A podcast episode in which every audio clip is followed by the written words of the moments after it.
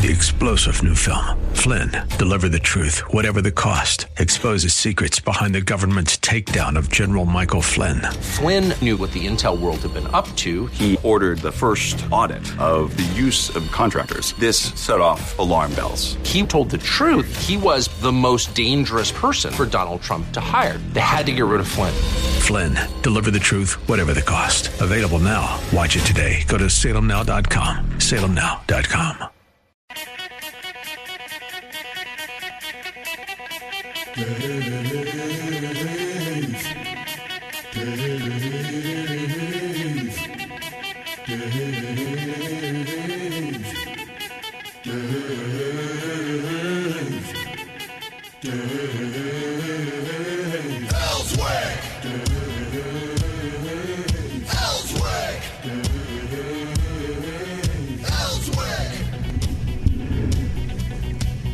All right, here it is, the uh, Turkey Eve. All right, and turkeys all over the of the the world. Our knees are knocking right now. All right, because they're going to end up on a lot of tables, and of course, you got to look at it this way. If you're a turkey, you're going to bring all kinds of good memories to those people that are going to have you uh, spend time with them on their Thanksgiving.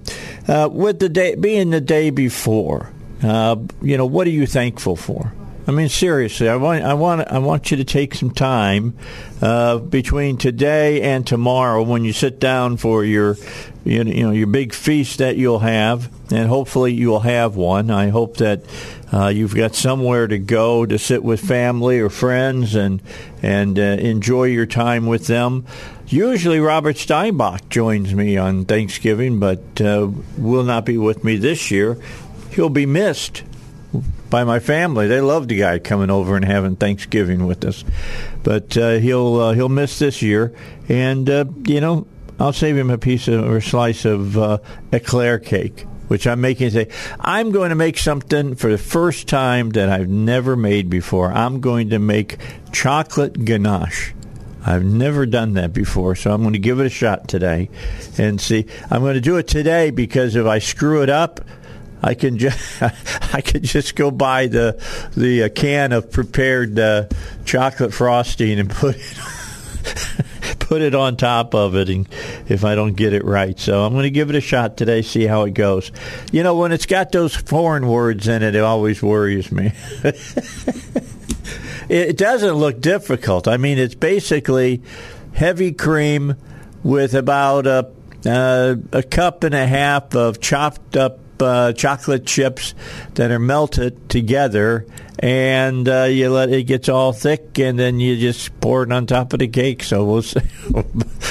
but what looks easy most of the time is not. So anyway, that's what's uh, what I've got on my my docket after I go home today. After I've done my time here at the station, and uh, not a lot of people at the station today.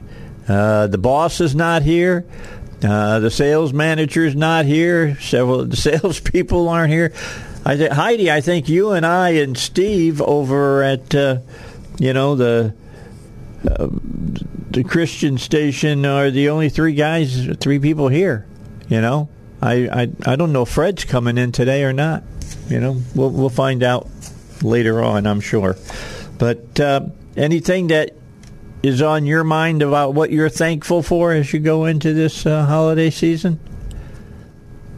Any, anything happen big this year that you're really thankful for besides being on my show? I mean, nothing too particular, Dave. Yeah. But yeah, I'm just thankful to go and celebrate with my family and friends. Uh, my aunt, uh, she has a big old house uh, in Mount Ida uh, that we always go to every year, uh, and it's very rustic and it's it's a great place to celebrate Thanksgiving. And so I'm I'm looking forward to that. Now that's out towards Wilhelmina, isn't it?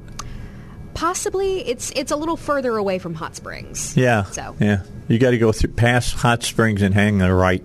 yeah, it's a, it's about a solid two hours from. Yeah, it's a it's a good drive. Okay, well, I want you to have a really great Thanksgiving. All right, with you and your family. Something I want everybody to have is a fantastic Thanksgiving. You know, Thanksgiving and Fourth of July are the only two holidays we really celebrate here in the United States that are traditional American holidays. Uh, and uh, we all know about how the first Thanksgiving took place. The pilgrims were here in America, and they were starving, man. They were starving. They were dying.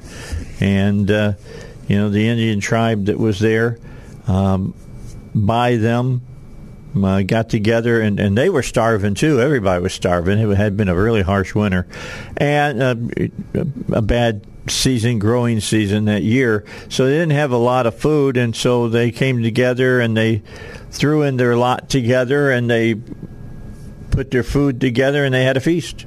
And uh, the rest, as they say, is history. Just the way it, uh, it worked out. So, uh, what happened yesterday? Well, the Biden administration extended the pause on the federal student loan payments. I don't know really if it was them extending it or it was the courts that are extending it because they're all saying he can't do it. And so, um, but he came out and he said that previously it was set to end January 1st until 60 days after the courts uh, resolve legal challenges to the administration's debt forgiveness plan, which is totally uh, against the law, or until September 1st, whichever comes soonest.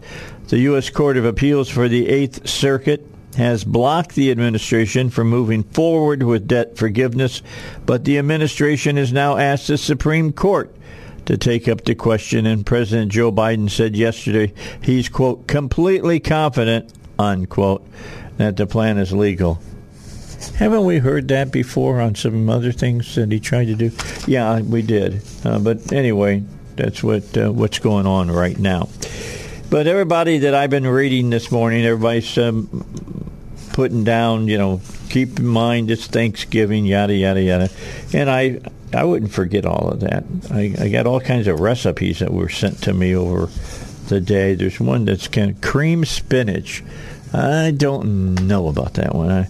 It's a pound of frozen chopped spinach, four tablespoons of butter, a half of a small onion finely chopped, a quarter cup of flour, a quarter teaspoon of nutmeg, a dash of kosher salt, a dash of pepper, and one cup of heavy cream. So you put all that in a skillet, quickly boil the frozen chopped spinach, uh, drawn in a strainer and squeeze out all the water. Melt the butter in a skillet. Saute the onion until it's translucent. Add the spinach back to the skillet. Stir in the flour, the kosher salt, the pepper, and the nutmeg on low heat for two minutes. Add the heavy cream, cooking slowly until the mixture thickens slightly.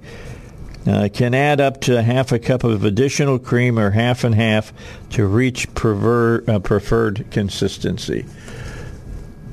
Maybe, probably not. Just saying. My last name is not Popeye. Okay, I'm not a big spinach eater at any other time, so why would I make that? Uh, you know that Associated Press story uh, that they had uh, last month about the Russian missile that supposedly went into Poland? And uh, blew up the tractor and killed two people.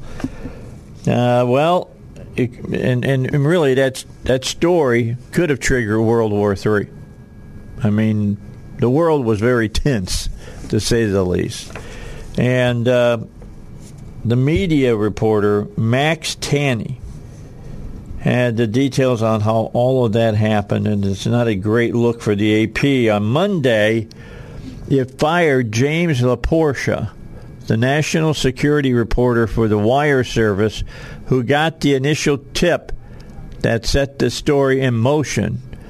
But the Slack messages on which the incident played out tell a different story of honest mistakes, internal confusion, and a lack of clear process that led to a disaster for one of the news few news organizations whose Twitter presence is an authoritative account of world affairs.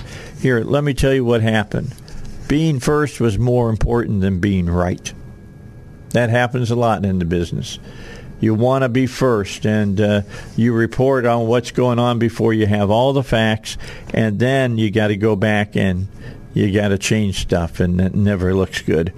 The fact that a story that theoretically could have triggered armed conflict between NATO and Russia required less than 10 minutes, one anonymous source said, and just over a dozen Slack messages for the wire service to publish suggests a systematic editorial failure, not just one reporter's blunder. Yeah, I mean, it wasn't the reporter that put it out on the wire. Let's put it that way.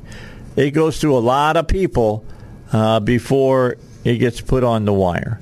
And um, you know, the AP. I mean, if if uh, we were at a, a, much bigger station, had our own news operation, you know, there's a a computer printer that prints out everything the AP sends down. It comes to the newsroom, and uh, you know the old term "rip and read" used to be it was a teletype, and it would print up the news stories, and you would rip them off of the teletype, and it would say take one, take two, take three, fifteen, or whatever, and you would pull all those off and you would tape them together. So you have a running news story that was going on, and anything that was new, that say something like uh, uh, uh, take 15, takes the place a third paragraph. You go back, count your paragraphs, rip out that paragraph, and tape that paragraph in so that you had a, a new story, basically. But that that's the way it used to happen. Now it doesn't have to happen that way. It's uh, much more instantaneous. But typically, people want to, you know, reporters want to be quick on the trigger and get the information out. You demand it. Uh, they want to be first so that nobody else can beat them to the story. And uh, it's a very competitive business. And this guy got too competitive and lost his job over it. But I'm I'm going to go along with the guy who did the story about the story, and that is that the editors jumped the gun as well. All right, we've got a lot for you today. Coming up at 6.35, Ken Cuccinelli is going to be with us, former VA Virginia uh, um, AG, uh, and we're going to talk to him. He is now the chairman of uh, Election Transparency uh, Initiative. He'll be with us. We're going to talk about what's going on in Georgia and uh, what he is what, what he's seeing as far as the um, election that's coming up. Uh, I have problems with this additional early voting they're going to do.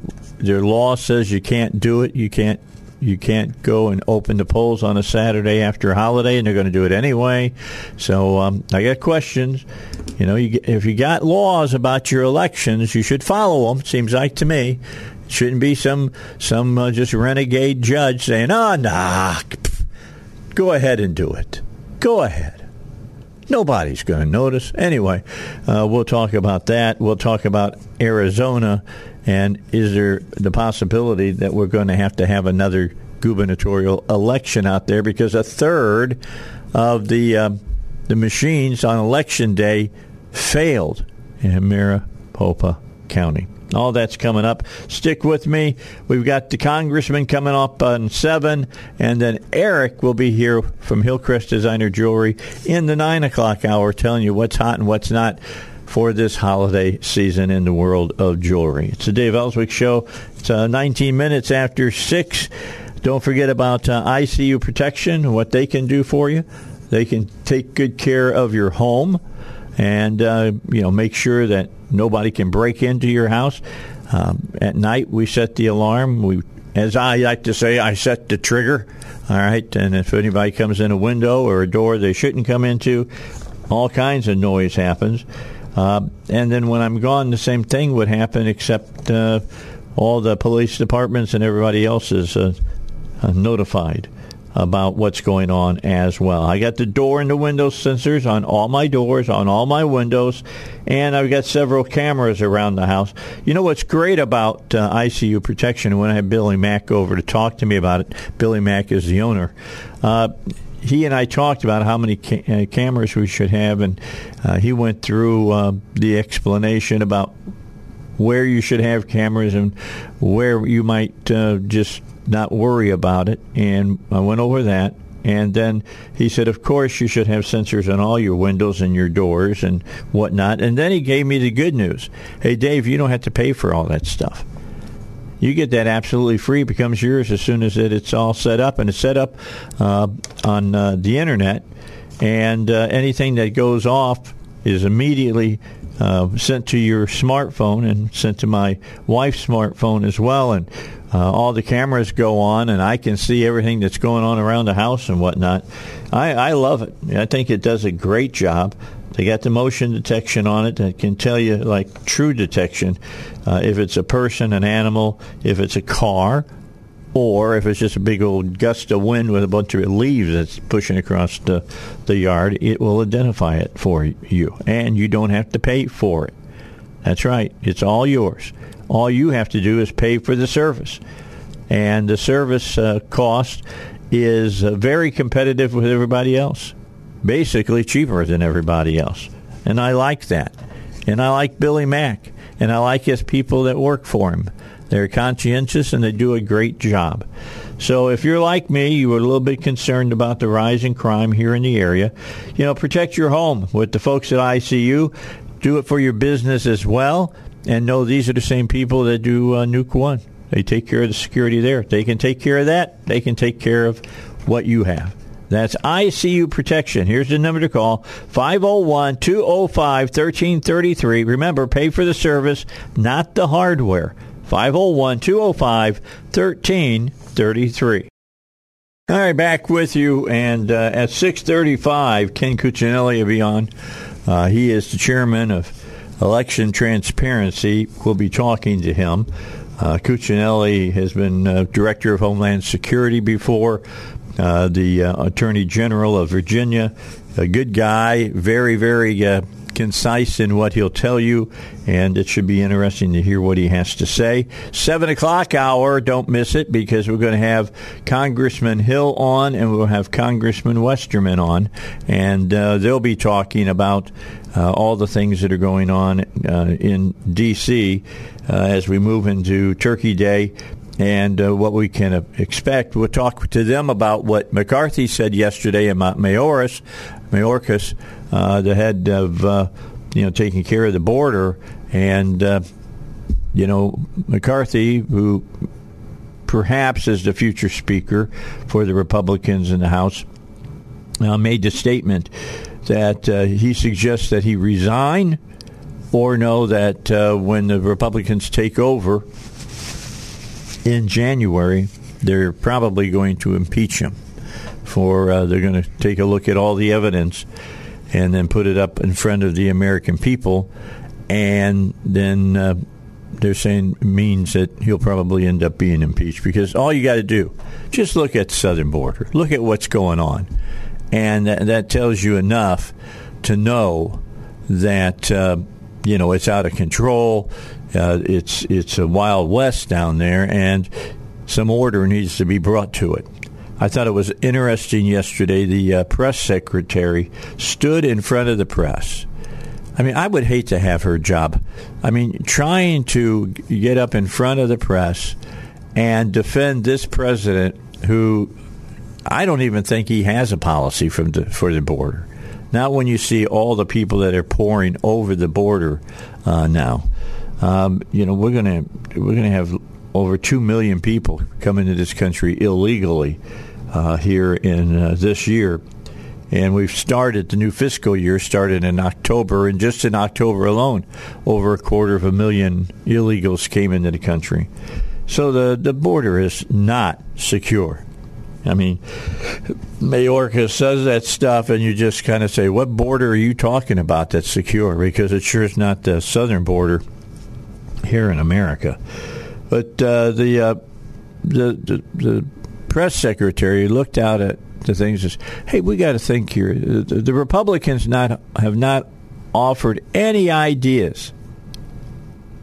Well, look, you're they're not in control. They're not in control. You know, the the president is. Biden is. He's even has the House and he has the Senate. He's got the whole federal government under his control. And he doesn't do anything. He has no plan. He doesn't talk about their plan. And now they're complaining that the Republicans don't have one. Uh, you might go to uh, McCarthy's uh, website. There's a whole plan right there. They've written it up and published it for uh, American voters to look at. But he wants to complain about the Republicans not having a plan. And if you're one of those people who say that kind of stuff, you know, shake your head and get some reality going. All right? They have one. They've offered it. They've offered it months ago. And this president hasn't taken any of the the uh, opportunities that the uh, Republicans have said we need to do this and we need to do that, and if we do this, then this will happen, and uh, and bottom line, we get the we'll get things back under control. Remember, two years ago, when this president took over, you didn't have this stream of illegals coming across the border constantly. You know, long lines of thousands of people it just wasn't happening. They had been stopped over on the Mexican side. And why? Well, the countries that were sending the illegals and sending all of those uh, groups that were coming and it suddenly stopped is because, you know, the governments of Honduras and Guatemala and all the rest down to Central America, they were told, you want to still get your money from us that we send you every year? That a lot of you pad your own you know, uh, savings accounts with, you ain't going to get any more of it if the people just keep on coming. Better keep them in your own country. And they started doing that. And we got our border under control. I mean, the first country you came to that you can, you know, fill out the paperwork uh, for their country to come to their country, you can do it. All right, take a break. Got news for you. All right, back with you on the Dave Elswick Show, 635 on a day before Thanksgiving. What have you got to be thankful for? I've got a lot to be thankful for. Look, we went through a whole year without a member of our immediate family passing away. So it's a good year as far as that's concerned. Ken Cuccinelli is going to join us. Uh, he is the uh, national chairman of the Election Transparency Initiative. And Ken, thanks for giving us the time. And uh, I hope that you've got a great Thanksgiving. Uh, you know, ready to go tomorrow, and I, I wouldn't call you tomorrow, even if they had paid me to call you tomorrow. I wouldn't pick up. so, so we're good on that one. All right. Well, that's great. Yeah. Well, well, let's talk about elections. Let's talk about Georgia. Georgia still concerns me. We have a judge who says, "Oh yeah, we're going to let you go and, and vote on Saturday after a holiday, even though their law says that you can't do that." What is it with these judges? I mean, it's like well, I'll set the precedent. I'll I'll say that it's okay to do it, even though the law says you can't do it. Yeah, there's no um, there's there's no real accepting them rewriting the law, and this is a problem all over the country. Now, I I, I do want to step back just for a moment strategically and say we shouldn't really be worried in terms of the election about whether or not that particular Saturday is a voting day or not. I think you've hit the the greater concern is the judge just feels like he can rewrite the law. Yeah. Uh, and um, you know, uh, I don't know that it was tactically good for the Republicans to pick this fight, but they are right, and the judge is wrong. And um, you know, they're they're taking it up to their state supreme court. So we'll see what the Supreme Court does. Okay. Well, you know, if it's a law, it's a law. I thought we were a nation of laws. Well, we were. okay. You know, Okay. I mean, that that's one of the things that's been at risk in this country in the last, you know, decade or so. I mean, I think it really, really gained prominence when Barack Obama said, "I, you know, I got a pen and a phone," um, which basically meant I am the law. Yeah. And uh, you know, somebody quoted that previously. That was that was the monarchical statement of authority. And we're not supposed to be like that. And uh, that's part of what makes us great and separate and different and exceptional. And um, frankly, it's it's fading when you get so many judges who just rewrite laws, and you get people who believe you can use the court system instead of democracy to get what you want in the system, even though it's already been decided. Yeah, well, let's figure. This is an example. We got to look at the the left. This is the way they can't win elections a lot of times, and they they've turned to the judiciary to you know get those uh, things that they want passed into in, into law. That's what they've done. We've tried to change that a little bit, but uh, we haven't been totally successful by a long shot. Well, that's true, but at the same time, I mean, you look at Roe v. Wade being overturned, and then that, of course, to them is a is a travesty. Yeah. Um, when you actually have a court get back to letting democracies decide these things. well, and then they and then they stand up and they lie about it. They say, "Yeah, they're trying to make it nationally. They're trying to make uh, abortion illegal." No, they didn't. It wasn't ever supposed to be took that way. It was taken that states have the right to make their own laws. Gosh, God forgive us that we would follow the Tenth Amendment of the Constitution. Yeah, and um, you know it, it, it's a common practice on the left Uh-huh. to to to just lie, like you said, and but but there's a reason for that. The ends justify the means, and in their philosophical world, um, where God isn't a part of it, um, you know that is an acceptable approach, and it truly is. I mean, Saul Alinsky, Karl Marx, for all of them, the ends justified the means, and so that is it, it to them. It is a morally acceptable, if that phrasing is proper, approach to a problem like this. What they view as a problem. So let's go down a little further to the west, uh, and uh, we're going to be to the south as well. Let's go to Arizona. Arizona, Maricopa County, which has the majority of of the uh, the voters for the state in that one county. In fact, that one county is the sixth largest county in the United States of America.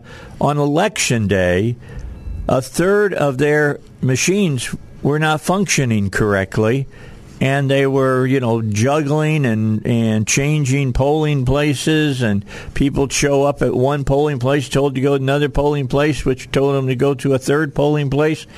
Now i'm hearing that uh, they're looking at perhaps i think it's a, a slight perhaps that they're going to have a new election there for the the governor. What what are you hearing? Yeah, I think that's unlikely. I think what we have here is Arizona's Bush v. Gore situation. Back in 2000, Florida, which had already had incompetent elections up to that point in time, was suddenly having a massively incompetent election where they were the swing deciding state in a presidential election. And no one was, no one seriously thought there was large scale fraud in Florida. What there was was large scale incompetence under the microscope of the whole world. And Florida was mortified. They were embarrassed, and they should have been because it was it was phenomenally incompetent. Some of the people were incompetent. The systems they were using were frankly pretty stupid. And um, what did Florida do under Jeb Bush? They set about spending years fixing their system. And what's the result? Well, we saw it last Tuesday. I mean, Governor DeSantis continued that effort. As good as Florida became, he continued fixing it. And what everybody saw, the third largest swing state and the largest, um, sorry, third largest state and the largest swing state was racking up 6 million votes by 8 p.m. on election night with no serious complaints from either side. Uh-huh. I mean, and they did that, and they did that in 2020 as well, when everybody else was screwing everything up. I mean, Florida's looking really good. One of the serious considerations I've heard floated for Arizona is just copy Florida's election system. Just copy it Yep. because it works, and it works is it, and cleanly and transparently is really the ultimate test.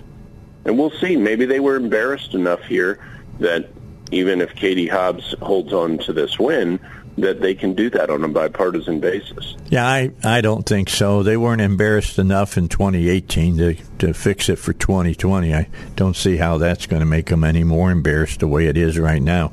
I mean, look, they screwed think- they screwed it they up two years ago. Well, true, but here in this election, they are standing out like Florida did in 2000. I mean, um, th- there were problems that in other parts of the country this election cycle, though there were less than 2020. But a lot of the bad things were legal. They were bad policies, like Nevada's allowing legal bar- ballot harvesting cost Adam Laxalt that Senate seat. And he was winning going into the last election, and they just sent 10,000 union people out to ballot harvest. And the problem isn't that that's illegal. The problem is that it's legal. Um, and uh, you know, where do we get 10,000 people at the last minute to go do to go do work like that? Yeah. We, we don't have the same kind of command over resources that they have with the unions. I had Spakovsky on from the Heritage Foundation, who's very good talking about elections a couple Yes, of days ago. And and what I had him on to talk about is is it time for the Republican Party to understand about what early voting really means and what these uh, you know ballots that can be harvested and everything means and it's time for us to to look at it and do it ourselves? Oh, there's no question. Uh, look, here in Virginia, where I am, we won a sweep last year with a Democrat set of rules. And Glenn Youngkin, you know, said over and over, look, I don't like these rules, but these are the rules. Right. And we got to win by these rules. And um, we are much better off taking advantage of early voting and watching the early voting and the ballots thereafter than we are waiting until the end. Because look, it's it's. I'm an engineer, so everything's efficiency, right? Right. It's less efficient day by day, but in pure volume, you have more opportunity to get your votes in. You just do. And what happened? Why did we lose this go around?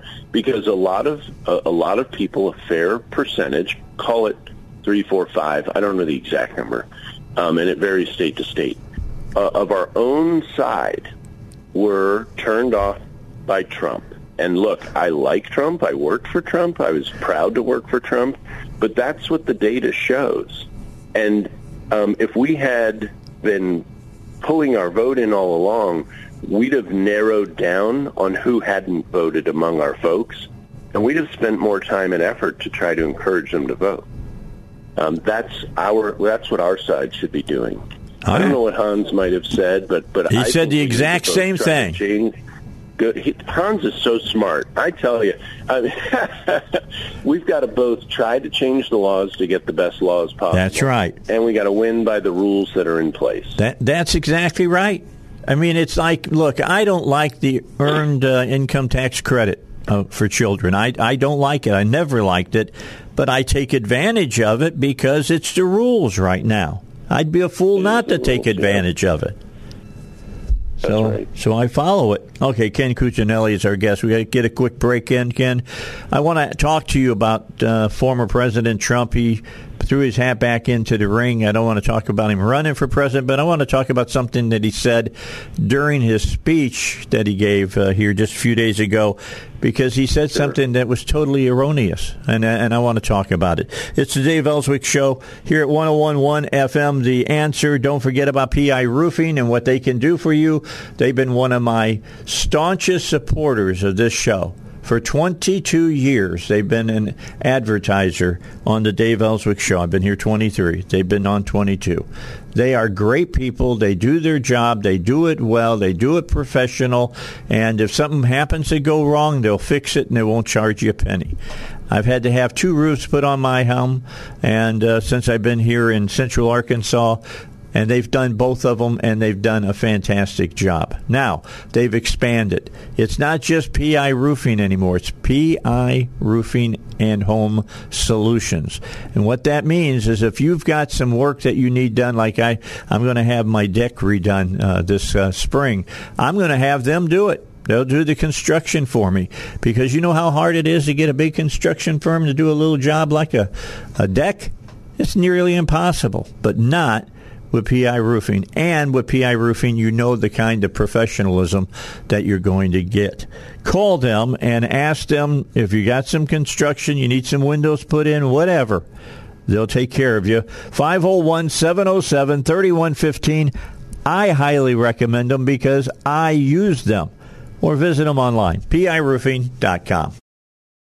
Let's uh, finish up our uh, interview and our talk today with Ken Cuccinelli. He is the national chairman of the Election Transparency Initiative. Uh, before I go any further, Ken, if people want to read about where we are election wise uh, in our nation, I'm sure that you guys have a website that they can go and read the latest. Uh, where would that be?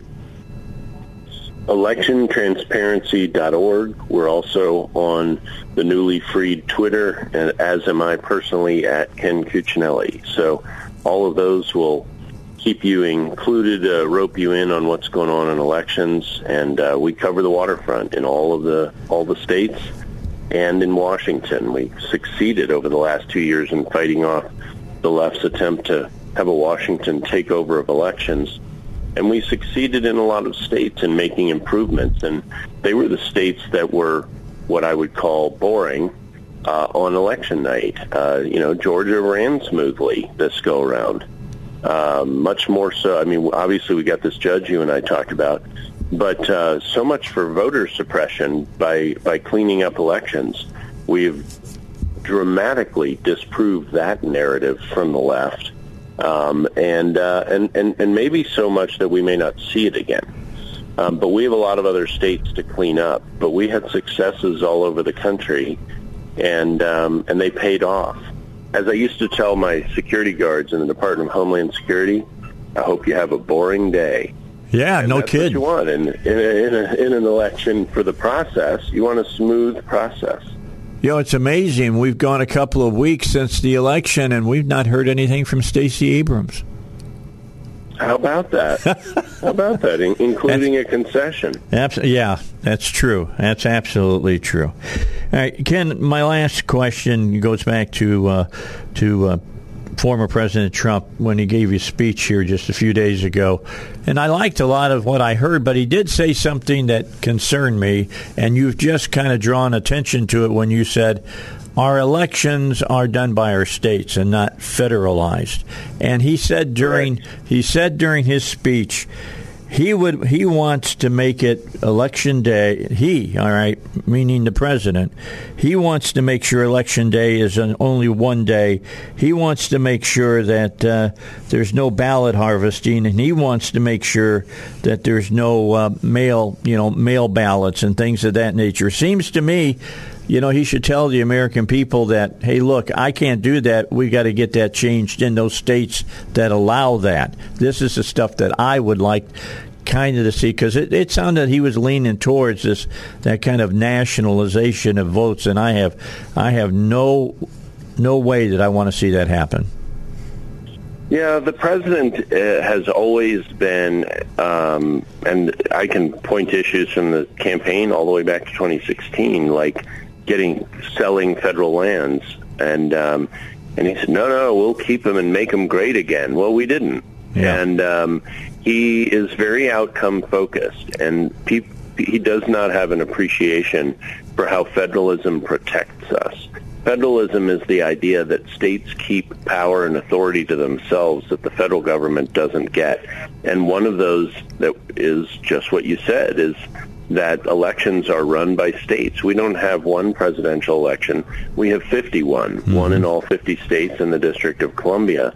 And let me tell you how that secures us. We'll, we won't even talk about the other stuff, but I was at DHS and our focus on election security was international. We don't protect domestically, um, which is of course where our problems arose in 2020. But we do keep an eye out on the Chinese and the Russians and the Iranians and the North Koreans and so forth. Well, if they only have to hack one system, well, then it raises the oppor- the possibility they'll actually try it because they don't need to know which state will carry the day or whether one state will carry the day like Florida in 2000 will it be the swing state? If they can just hack the whole system it may be worth them trying to mess with it. If they have to guess which state or a couple of states to hack and they're different and they try to do it um, what they absolutely don't want is to get caught. And the more different times and the more different ways you have to try to execute the the hack, the, the, the exponentially more likely you are to get caught. So that's a simple mathematical way to look at it. That we are much safer as a country from our foreign adversaries by having the states running things. Um, that doesn't mean they all run well. We, we just talked about how bad Arizona is and how good Florida is. We also talked about what it took to get Florida to be good. Yeah. Uh, you know, but but look, we're Americans. We solve problems. Florida proved we can solve this problem um, if we if we turn to it more completely. Ken Cuccinelli, thanks for the time. This uh, this uh, what, what are we Wednesday? Wednesday. Tomorrow's Turkey Day. Yes, happy Thanksgiving. Yeah, you have a great Thanksgiving as well. Enjoy your family time. We appreciate you, sir. Thank you, you very much. Mm, bye bye now. Ken Cuccinelli, of course, the national chairman, Election Transparency Initiative, and uh, he's working hard uh, right now to point out how we need to change in the areas that we need to change to make sure that we have elections uh, that we can be uh, sure of. And uh, he's a good man. Electiontransparency.org. That's his website or his uh, firm's le- uh, website. Uh, you might want to you know, bookmark that and, and, check it out from time to time and read what's going on, especially if there's things going on about elections. Keep on checking on that. Check on heritage.org as well. Read what Hans von Spakovsky has to say. Find out what's going on. Be, you know, yeah, be educated about all of this. You really need to be so you know what's going on. All right, we're going to get a break in here at the top of the hour. We got some news for you. When we come back, we'll spend some time with Congressman Hill and Congressman Westerman. That's coming up next on the Dave Elswick Show.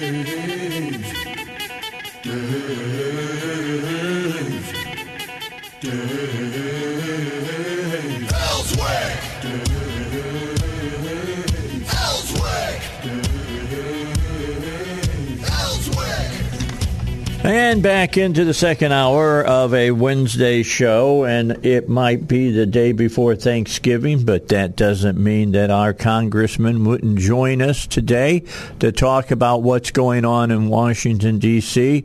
And of course, over the last few days, it's been stories about what are the Republicans doing about their leadership, and now they're talking about the southern border as uh, McCarthy, the majority leader, uh, was down on the border with other Republicans looking at what was going on.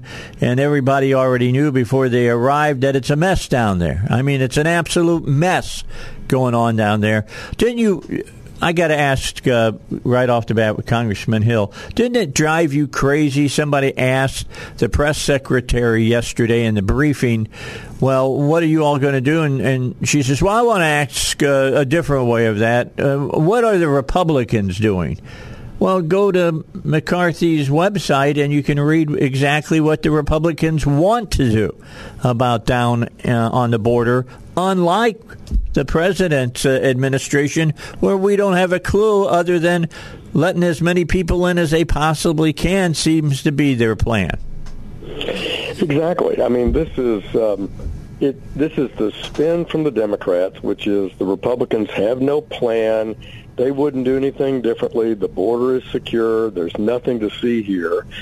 When uh, everything is the opposite, and this is just their classic uh, mismanagement. So we're going to do two things. We're going to offer specific legislation about how to go back to those policies that began to work at the end of the Trump administration. What were those? Continued the investment in surveillance technology, which expanded rapidly over the four years of the Trump administration. Continue to build the wall in the gaps that were identified by the Border Patrol as to where they needed to be constructed. These weren't Trump's ideas. These were the suggestions of the Border Patrol, particularly in the Rio Grande Valley. Let's uh, have a partnership with Mexico on those people seeking asylum so they wait in their home country or they wait in Mexico. Let's enforce the laws here in the U.S. So we're going to be advocating for the for the answers that we know will work. And on top of that, Dave, and this is the part I think Kevin uh, McCarthy made very clear yesterday, in our oversight committee and our judiciary committee, we're going to conduct vigorous oversight about the mistakes made under the Secretary Mayorkas management of Homeland Security. And if it merits him testifying every week, then so be it. Well, let's look at that. I mean, Mayorkas keeps telling us that the border is secure. You don't have to, to spend much time on the news to know exactly that's the opposite of what's going down on the border. Exactly. And uh, I think um, I've suggested, you know, he needs to go he needs to go find a new job, and uh, he's going to have a lot less time starting in January because you're going to spend a lot more time up on Capitol Hill. In fact, we would be happy to reserve a parking space for him right outside the Rayburn House office. Well, let me let me ask this question. I mean, uh, you know, Kevin McCarthy has has said you might as well just go ahead and quit now, or we'll we'll we'll call in every witness that we have to to show the American people how inept you really are, and then we'll look at uh, going ahead and uh, you know, throwing you out on, on your keister. Yep.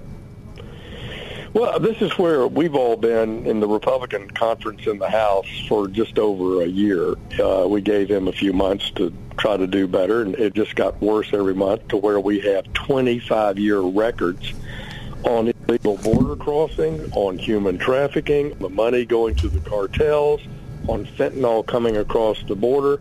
78 people, I think, is the latest number on the number of people on the terror watch list have been apprehended. How many haven't? Yeah. Since there were 900,000 gotaways, which is a fake term that drives you crazy, drives me nuts.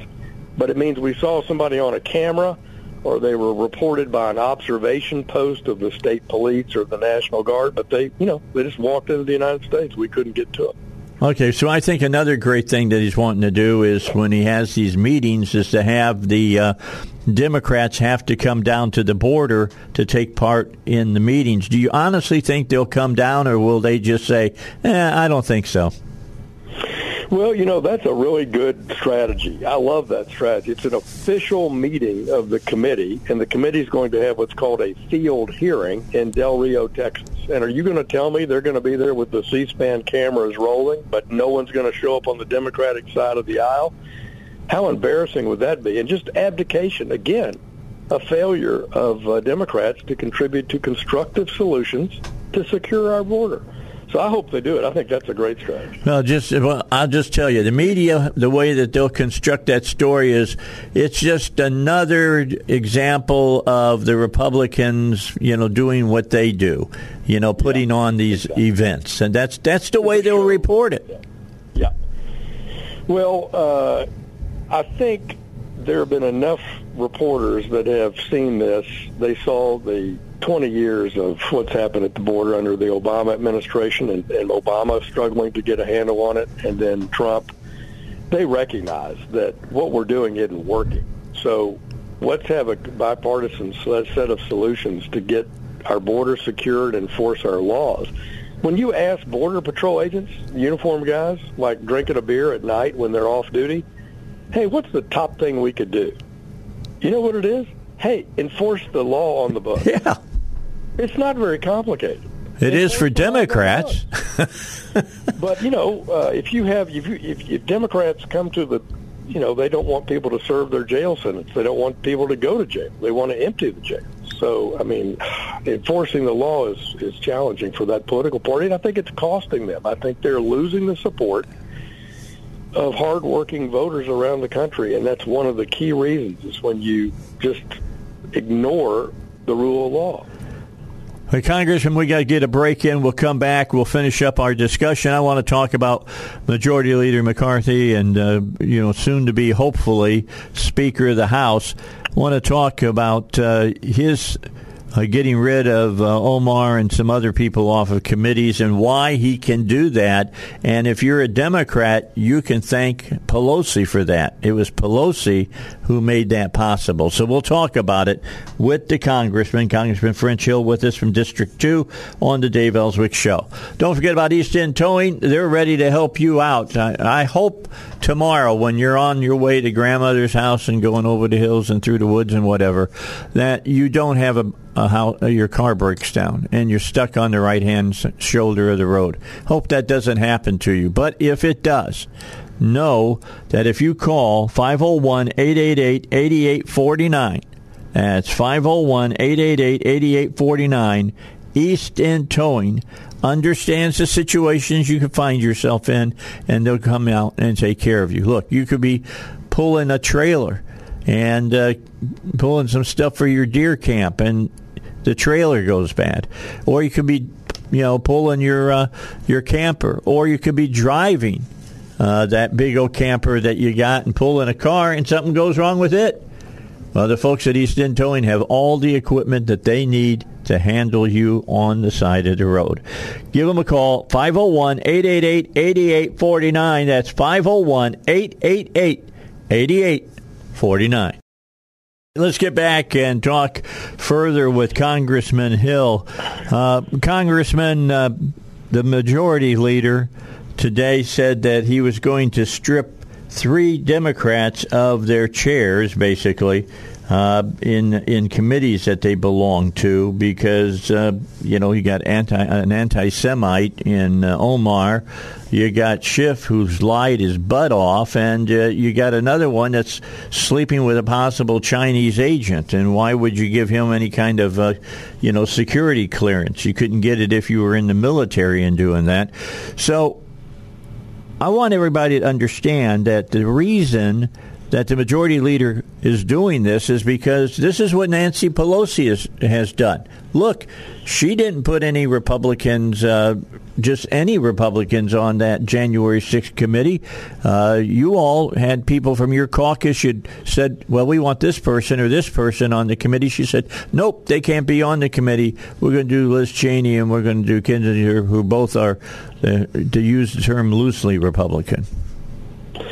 Yeah, this is, uh, well, let's be clear. Uh, the people that McCarthy is proposing to remove from the committees are uh, purveyors of crazy stuff. But you know, for over 200 years, the party disciplines their own members, not reach across the aisle and discipline the other party's members. And they took the responsibility for it. They had to live with their own caucus, right? Right. So, for example, McCarthy last uh, over it's been 18 months ago now took Mo Brooks. I mean, not Mo Brooks. Uh, Stephen King from in Iowa off his uh, committee because he said some uh, racist things. He just took him off the committee. He, in other words, McCarthy disciplined a Republican. Well, in the last Congress, Pelosi block Marjorie Taylor Greene from serving on a committee. She reached Right. over and did that. So McCarthy says, look, you've changed the precedent in the House, uh, and we're going to remove these three members from the committees. We think Schiff has lied to the American people for years about uh, Russian collusion with President Trump. He's no longer eligible to serve on the Intelligence Committee. Swalwell is on the Intelligence Committee, a Pelosi appointee, and yet he is documented to have dated a Chinese agent. So, uh, so bottom line is, uh, you'll see McCarthy have a concrete reason for removing them. But you're 100% right. The only reason that Republicans can remove Democrats from the committee is because of Nancy Pelosi breaking 200 years of precedent in the House. Well, you know, she thinks It's not a good day. No. You know, come on. This is ridiculous. But turnabout is fair play, as the old expression goes. Uh, but, you know, I'm not, I don't, it doesn't bring me any happiness. You know, I'm not one of those, I think these people are morons. We can beat them on a vote now that we control the House every single day.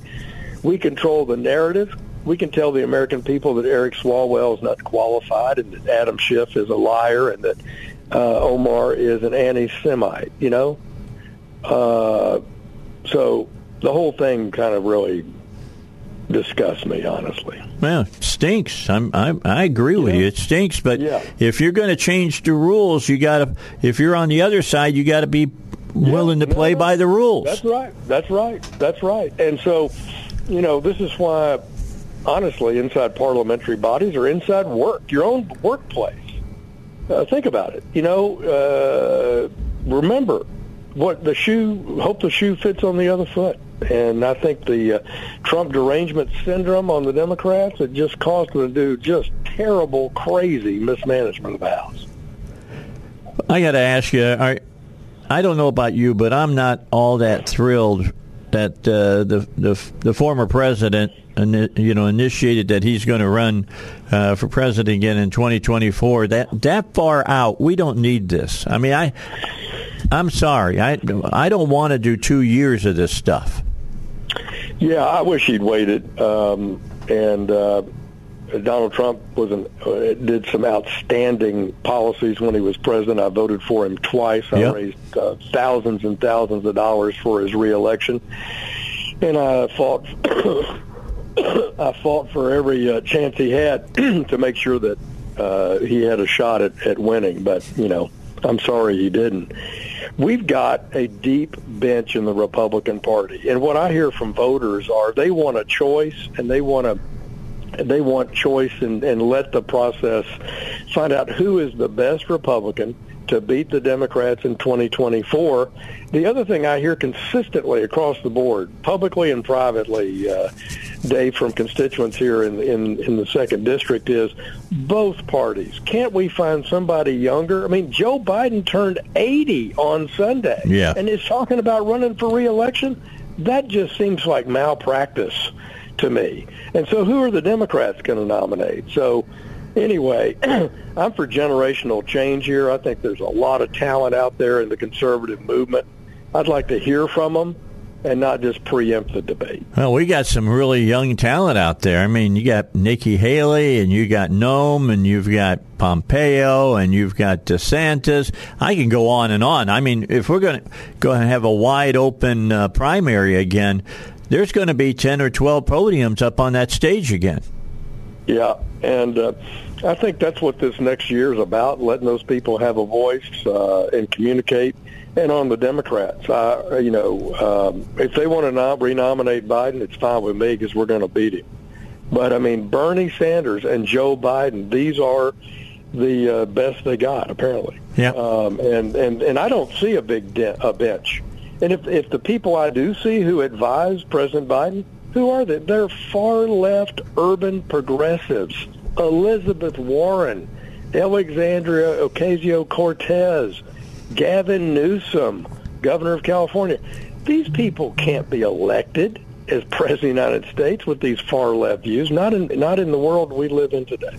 All right, so the president uh, put on hold uh, this thing that he's dealing with with the uh, uh, paying off uh, student debt. Yeah. And uh, what till next September. I think he said it'd be the, the closing date. I think the courts are going to close it before then. What do you think? I do too. I think it's unconstitutional. He cannot do it. I've given uh, all my legal reasons why I think it's illegal. And now he is hurting these kids now more. Kids, young adults, they're really young adults. Because you're just deferring, and what's deferring? You're just having that interest clock keep running.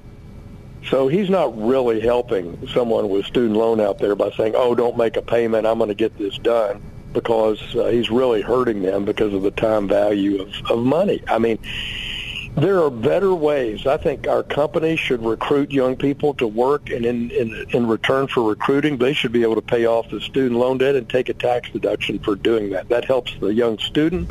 That helps the company.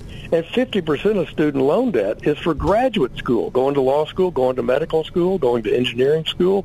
So these are professionals that are going to get really high-paying uh, future employment. Yep, I agree. Well, what's the favorite uh, part of the meal tomorrow you're looking forward to? Well, I am a white meat guy on the turkey, but my favorite thing is, of course, dessert. I'm a, I have a sweet tooth, so that pumpkin pie is what I'm looking forward to. We've got friends and neighbors coming to our house tomorrow. We can't wait to share uh, friendship and thank uh, the good, good Lord above for all the blessings of uh, of the year. We're going to be missing my dad, uh, who passed away in October. We're mm-hmm. going to miss him at our table for the first time this year, but we're going to be thankful for all of his lessons uh, that he provided our family. Fantastic. Well, Congressman, you have a great Turkey Day. We'll talk to you next week, but you have a great day tomorrow, all right? Go- gobble, gobble. Let's get the beat Missouri this weekend. you get that right. Take care, Dave. Bye. Appreciate it. All right. That's, of course, Congressman French Hill and some of his insights into what's going on in Washington, D.C. We'll get Bruce Westerman's insights when we come back from the news at the bottom of the hour. We'll have uh, Bill O'Reilly with us, and then uh, we'll get. Uh, you know, Congressman Westerman on, and we're going to talk about some of the same things that we just spoke about and get his view of what's going on. I'm telling you, this whole thing of uh, McCarthy, I like some of the things that he's doing right now. You got to be, you got to be happy that he's, uh, you know, going to get rid of Omar and get rid of, uh, you know, uh, Swalwell, and you got to get you got to get rid of Schiff. To say that he kind of lied is, man, that's such an understatement. That guy. Uh, as I my favorite favorite statement, he lies like a, a, rug. There's no doubt about it. He lies like a rug, and uh, I'll be glad when uh, he's out of uh, any kind of power whatsoever there in the um, the the House. By the way, did you see him go nuts on? Uh, I think it was Face the Nation uh, a few days ago when he found out that Musk had uh, reinstated Trump. Uh, Trump hasn't taken up his offer, but you know he just went crazy. I mean, he was literally. I thought he was going to do uh, oh, what was his name that you know screamed uh, had had the famous scream. I can't think of his name now, but uh, you know he's one of those guys that's faded into history now. Been on the ash heap on there. Dukakis, that's who I'm thinking about. Dukakis, you know, ah, yeah, he's he's uh, no longer uh, given much shift, but neither is Schiff. Adam Schiff is not going to be uh, in a member of leadership. I don't believe in the Republic or the pardon me, the Democrat Party. All right, so let's get uh, to uh, Bill O'Reilly. He's coming up. We'll find out what we uh, can find out from uh, Congressman Westerman. He's coming up. And uh, before I finish uh, the show today, in the 9 o'clock hour, don't forget Eric is going to be on from over Hillcrest Designer Jewelry. He'll tell you what's hot, what's not as you get ready for the Christmas season because after tomorrow, it's all about the you know jolly old man in the red suit with the white beard. We'll be talking about uh, about him and talking about the Christmas season that's coming up, or Hanukkah maybe, uh, as far as that's can, or Kwanzaa, depending on you know which. Uh, uh, type of uh, festival you're going to be uh, celebrating. But right now, we're going to hear what Bill O'Reilly has to say on the Dave Elswick Show here at 1011 FM, The Answer. Back with you on the Dave Elswick Show. Congressman Bruce Westerman joins us from District 4. And uh, happy Thanksgiving week to you there, uh, Congressman. And uh, let's talk about what's going on. Uh, looks like the majority leader has uh, done some pretty, I think, exciting things. Uh, he's already talking about Mayorkas giving him time to, giving him a couple of months to decide to resign or to uh, have meetings and bring all the information out about how he has failed on the border and, uh, you know, impeach him. Yeah, well, happy Thanksgiving to you um, as well, Dave. Uh, McCarthy comes to the border this week, and I've been keeping up with them uh, through the news. But uh, you know, their impression was the same thing that I get every time I go, and it's getting worse. So uh, I was glad to see them make that trip and um, see those comments came out afterwards. Yeah, I mean seriously, the the, the border is not getting better. Mind, but it, it, what's that? It's said, not getting better. Yeah, the border is not getting better. It is getting worse. And to watch the press secretary uh, for the president stand up in front of the nation's press yesterday and say, "What? What's this? What, what's the solution the Republicans have?" That's not the question. The question is, what's your administration going to do? Yeah, and we can give him some suggestions like close the border and put more, uh, or you know, finish building a barrier there and put more uh, people there, put the Mexico policy uh, back in place. You know, do the things that were happening before Biden came into office, and that would be a first great start. But just opening it up and um, you know having the border basically being name takers is not the way to guard your border. Well, I'll tell you what they could do. They could cancel all those uh, IRS agents and make them border people and put them down on the border, and maybe we could get some control down there. That's going to be the first vote we take on the floor. To say sayonara to that program. Yeah, I'm, I'm. That's a lot of money that can be saved right there. Not having uh, hiring all those guys uh, for the IRS, and why do we need more? If if it, if it, they want to go out and get all the money from the rich people, there's not that many huge rich people out there. Why do you need that many uh, that many uh, you know new IRS agents? Well, the answer is because it's not the so-called rich people they're going after. I guess rich people are people who have a job, in in their opinion. Yeah. Um, but yeah, they're not going to go and lawyer up and fight them for years. They're going to go after the uh, the low hanging fruit and uh, you know the everyday working man well, I know if I were a small business person, I'd be very, very concerned about what this administration has planned for us over the next few years. I think we lost uh, the Congress. I lost I lost you there for a minute, yep. and now you're back, Dave. Okay, we're back, and we can talk some more. Uh, what do you think about the, uh, the, the majority leader wanting to have the meetings down on the border, and the Democrats got to come down? At least maybe they'll come down and see what they haven't come down to see yet. Yeah, it always helps if you get out and look at um, what's happening on the ground instead of sitting inside the Beltway and uh, to your um, your think tanks tell you what you should do. Uh, I guess the the czar, the vice president, is supposed to be the border czar. She's still not been to the border. Um, but uh, we we definitely, I think, if more people would go and look, it would actually help the situation in D.C. But maybe they don't want to help the situation who was it that they they asked? It was Kelly, Senator Kelly of Arizona, been just reelected. He says, "Does the Democratic Party understand what's going on the border?" He said, "Absolutely not." At least he had a he had a moment of lucid thought and could actually call his own party out about it. Yeah, and he uh, he knew he couldn't lie about that in Arizona and get reelected too. You know, it's uh, it's horrible in Arizona with the. Uh, I mean, I was telling you, I was down there in uh, October, and we were 70 miles off of the border, and there was still, uh, you know, signs of where the caravans were dumping their trash and being picked up um, that far in inland or in interior of the border. Yeah. So they, uh, it's a huge operation going on down there. Well, not only an operation of uh, you know trafficking people, but trafficking uh, fentanyl. More fentanyl is coming through Arizona than any other place. Oh yeah, and the the lookouts up in the in the mountains.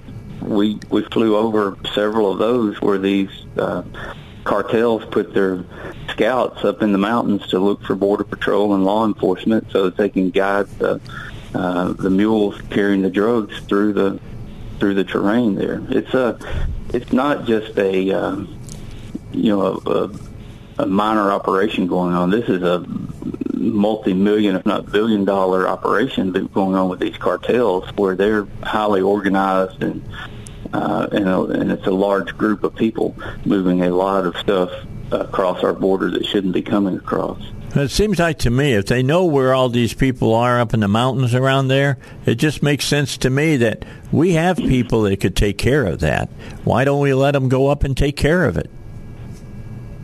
Yeah, and I, every time I go there, I think it's not the Border Patrol that needs to be dealing with this; it's the U.S. military that needs to be yeah. dealing with it. Yeah, you know that you know, sometimes wet work is is demanded upon uh, the military from time to time. All right, let's get a break. We'll come back. I want to talk about uh, the majority leader telling uh, some Democrats they're not going to be on committees. I, I just love that Adam Schiff is getting thrown off his committee. I love that. So he can he can go lie to the wall somewhere, and the media might not pay attention to him. But we'll come back and we'll talk further about this and uh, what you see coming up here in the next uh, couple of months. Because now it's it's no telling what the Democrats might try to do. Now they're going to be in the minority, even even a slight minority. I'm just telling you one extra vote on the Republican side changed everything, and we'll talk about that when we get back on the Dave Elswick Show. Want to remind everybody about uh, the folks at Your Health Plan Man. Uh, Pat Davis and his son Josh and his son-in-law Corey and all their other folks that work for the organization just want to treat you better. How do I mean treat you better? How about uh, they custom build your health plan so you get what's important to you? I mean, if you're a single guy, do you really need maternity care? I don't think so. You might want some other stuff. Uh, no government controlled subsidies. We already heard uh, the, the word come out that the uh, the price of that government health care is going up again. And, uh, you know, it's a private health plan that pays you to go to the doctor that uh, gets rid of copays, that reduces, uh, you know, that that money you got to pay up front before the uh, the health insurance even kicks in, and make sure that the middleman is not taking your money. Why should the insurance company or the hospital or the doctor get the money that really should be going into your pocket? And the answer to that, they shouldn't. So call or text the folks at uh, your health plan man at 501 605 6935. Again, 501 605 6935. Ask all your questions, get all those questions answered. Or if you'd like, you can just go on the internet and go to Your Health Plan Man. It's one word, yourhealthplanman.com. Hey, don't forget coming up at uh, 9 o'clock when I'm back on here after we talk about your money, uh, we'll be having Eric Coleman on, my favorite jeweler from Hillcrest Designer Jewelry, and he'll be talking about uh, Christmas time because that's the next holiday uh, that we'll be thinking about and what's hot and what's not in the uh, the land of jewelry because that's a big item that sells uh, during that time of the year. So Eric will be in studio with me uh, to spend the final hour before I get done uh, for today and get ready. Uh, that I got things to get ready for next week, but I want to make sure that I'm all done so I can go enjoy my uh, holiday turkey day without worrying about things. Let's get back to our uh, our conversation with Congressman Bruce Westerman from the fourth district, and Congressman, uh, the majority leader is doing a lot of good things. He took the the he's going to take the the gavel from uh, Pelosi, but that's for that's not until January third. What are you expecting from these uh, Democrats during that time? Well, leading up to January third, I expect them to try to pass every piece of bad legislation everybody dreamed up, and I hope that our um, group in the Senate can block that, but after you know 12 of them vote uh, gay marriage act, I don't. I'm not holding out too much uh, faith in them right now. But the big thing is to stop them from stuff uh, in the Senate uh, between now and January 3rd, and then who knows what they'll do when they're in the majority uh, after 3rd. Yeah, we got to keep our finger. Let's just keep our fingers crossed that we still win uh, in Georgia, and it's still a 50-50 split. And um, of course, we know that that means that the vice president has the tiebreaker. But the bottom line is, uh, if they get 51-49, uh, the power will really shift over in the Senate. They've they've got. Uh, you know, the Republicans do have a little bit more say at a 50 50 split.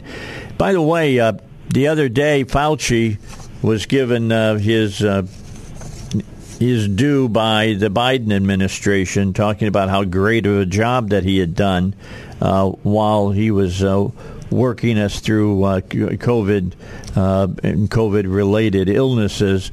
And uh, do you think that they're trying to let him get out before you all take over and uh, can put him on the stand and, and maybe uh, get an answer about where COVID started at. Because when they started asking questions about that just the other day, uh, the uh, you know the press secretary shut them down. No more questions on that. I'm not going to let you talk about it. Yeah, well, in a sense, it's it's good riddance to get out the out of there, but uh, also I would like to to answer questions. But there's others under him that can be uh, brought over for questioning, and uh, we Democrats have been doing. They can pull people in who who aren't in Congress for questioning if they uh, choose to do so. So I don't think he's free and off the hook, but um, you know the concern is what kind of person is Biden going to put in place once Fauci leaves. Yeah. Um, being worse, I'm sure they can find them. Yeah, and probably somebody. And let's face it, I mean, Fauci's already saying maybe we need to mask up again, and the president walks lockstep with him and saying the exact same thing. And now, because uh, we all social distanced uh, over the last year and a half. Uh, flu is really coming back with a vengeance this year, and so you know I, I always tell people get your flu shot anyway. So I'll be getting mine this weekend. That's one of the things that I'm going to do over this weekend. Question for you about uh, what uh, the uh, uh majority leader is doing about uh, Schiff and Swalwell and uh, Omar. Omar, the biggest anti-Semite that serves up there in in the House unbelievable. Some of the things that she has said and done uh, are all being told they're going to be stripped of their uh, committee uh, seats. Uh, that's a big deal, and it's the right thing to do because Pelosi's the one who started all this. Yeah, uh, she set the precedent, and what a double standard she had. I mean, you've got Swalwell and Omar on the Intelligence Committee. Um, the two places or the place that the two of them never should be. And, um, you know, regardless of what Pelosi had done, uh, those two shouldn't be on this committee. He should have taken them off of the committees as a matter of national security. I mean, yeah. uh, you know, Fang Fang and the, the Chinese spy, and to think he's still sitting on the, the U.S. House Committee. That's that's absurd. All right. Well, I'm going to let you go, Congressman. Your phone's breaking up. I'm going to let you go ahead and get on and, and start, you know, working on uh, whatever you're preparing for Thanksgiving. Is there a special dish, dish that you like to see on the Thanksgiving table? It's my mom. You just and I wouldn't eat anything else and be satisfied. She uh, she makes the best turkey dressing I've ever eaten anywhere. She got. Uh, does it have hard boiled eggs in it? Uh, no, she doesn't put eggs in it. It's just it's a cornbread. All kinds of good stuff in it that um, you know, I can eat it cold for leftovers. I can eat it anytime. I got you. I'll be eating a lot of leftovers. I'll be watching uh, Missouri lose to Arkansas on Friday afternoon, probably eating a turkey sandwich.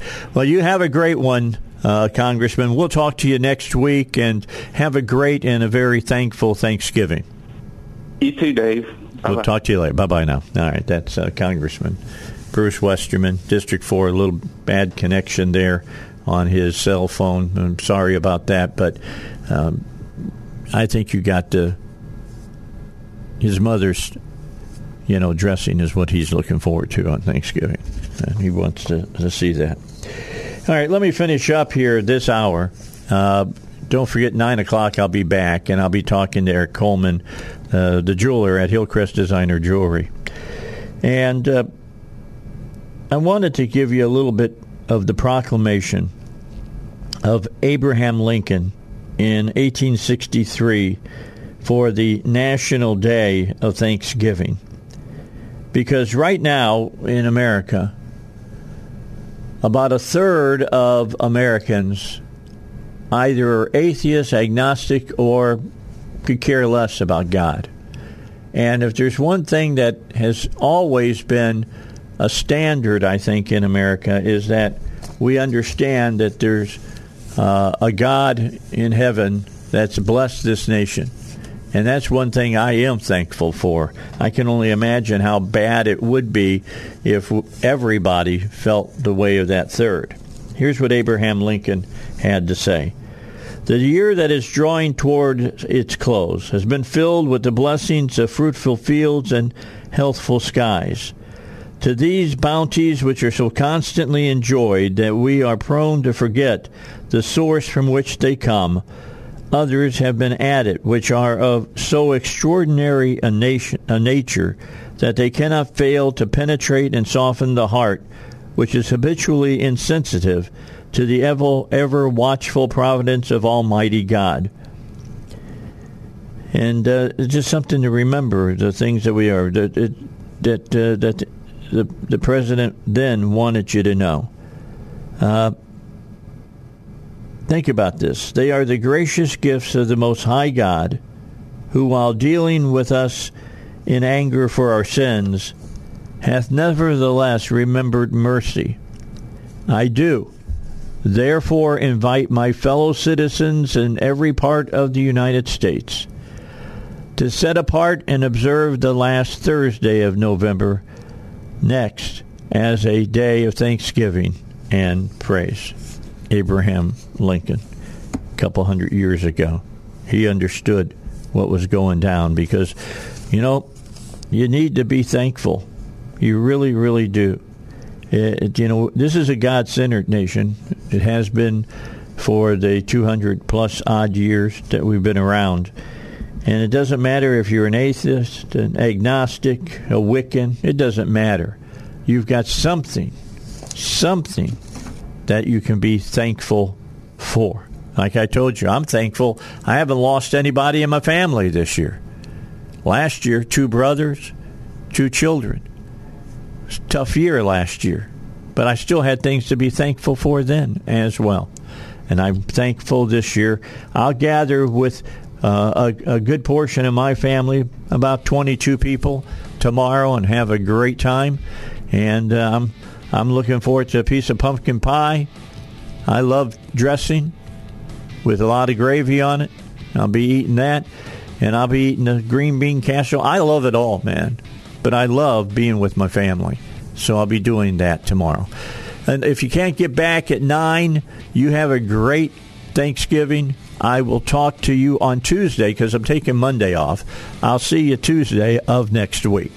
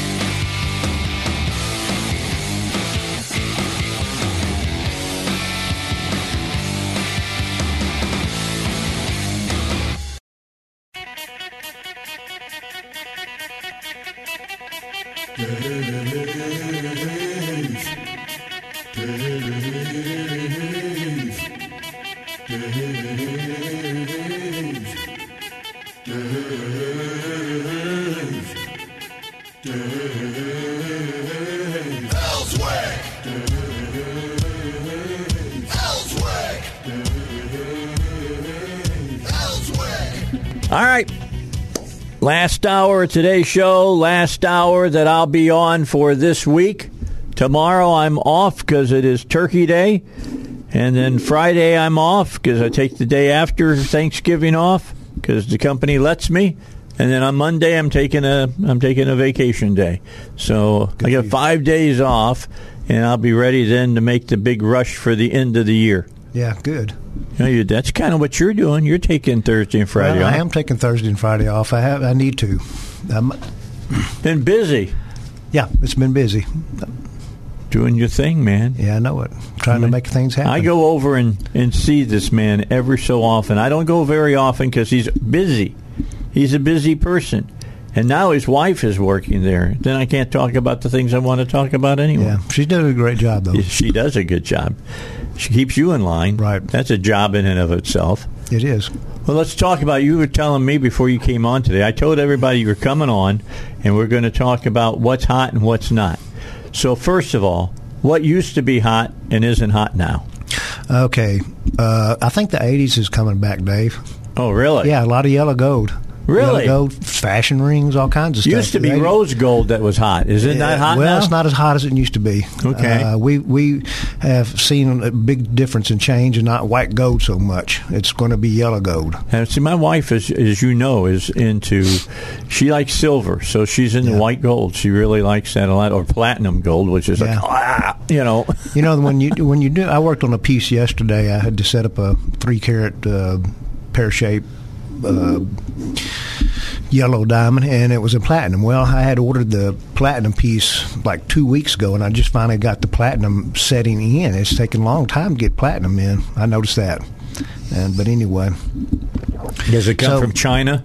I hope I don't know. I hope That's it's not. probably why. They're they all got well, COVID over there. I've there. got car parts out there uh, hanging in some kind of a, you know, off ship ship somewhere. I could get gotcha. get car parts in. But Yeah. anyway, so uh, the yellow gold is really back strong. Okay, everybody's interesting. wanting yellow yellow chains. I've got a new line called Bravani, which is the paperclip and the dashing diamonds. I've got a lot of that already in the That's store. That's what I got and that's my what wife people. Man, I know they, they love that stuff. She they- she she, I mean- she has not taken off that paper clip necklace that Oh, I really? gave her.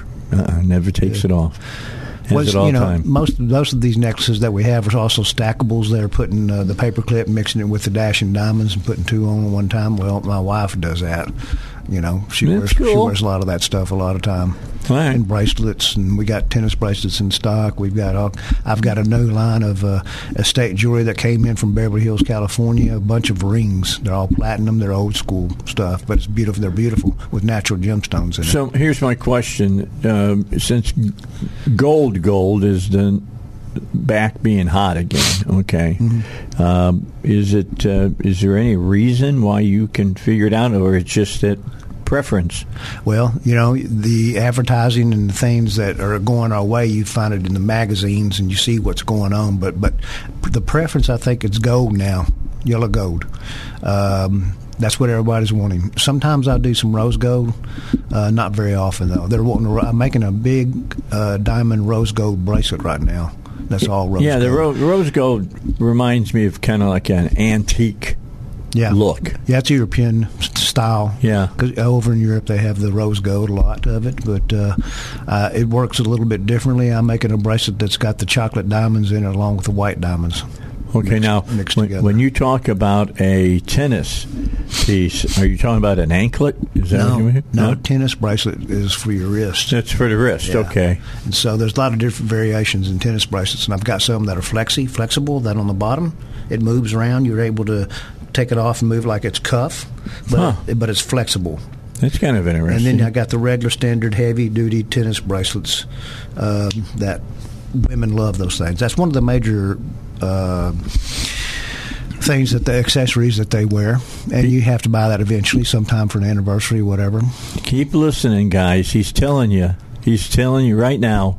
Look, right after Thanksgiving, everybody starts thinking Christmas. I know. So you Yeah. you might as well be writing some of this down. I'm just That's right. telling you. And you know, and, and that's what I do is I'll direct my customers into buying things that they the wife really wants or needs. Okay, and most of the time they'll come in Ladies, he's your friend. Yeah. well, I help the men out. Well, And the yeah, ladies, I come in with the ladies. They want trouble, they, ya? looking around. I mean, it's like, okay, let me write this down for you. Yeah. Hey, what's your husband's phone number? what's his name again? Well, you do that. You you look. I'll, I'll let you go ahead and do your your segment here before we take our first break. You have some very wise words for men who are looking to buy rings. Right, I do.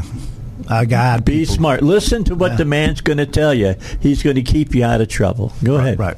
But anyway, yeah. So, uh, whatever it is, I'll, I'll help you out. We also give uh, away Christmas ornaments. During, every year during Christmas, I hang Right. uh, James Hayes Christmas ornaments up from the ceiling. They can pick out what they want because I want to make sure that they get something in the stocking for the wife. At the same time, they get Yeah. that for free when they buy purchase something from That's cool. Yeah, I've been That's doing that good. for years. Okay, if you want to keep a guy from getting in trouble, what do you tell him about rings? What should he be doing? Well, I says, what? Well, first of all, I always ask the questions. Uh, what is it that she's been looking at or wanting really bad that you know of? So you got to be cognizant of what your what your woman is saying. And to you. usually, most men do pick up that up.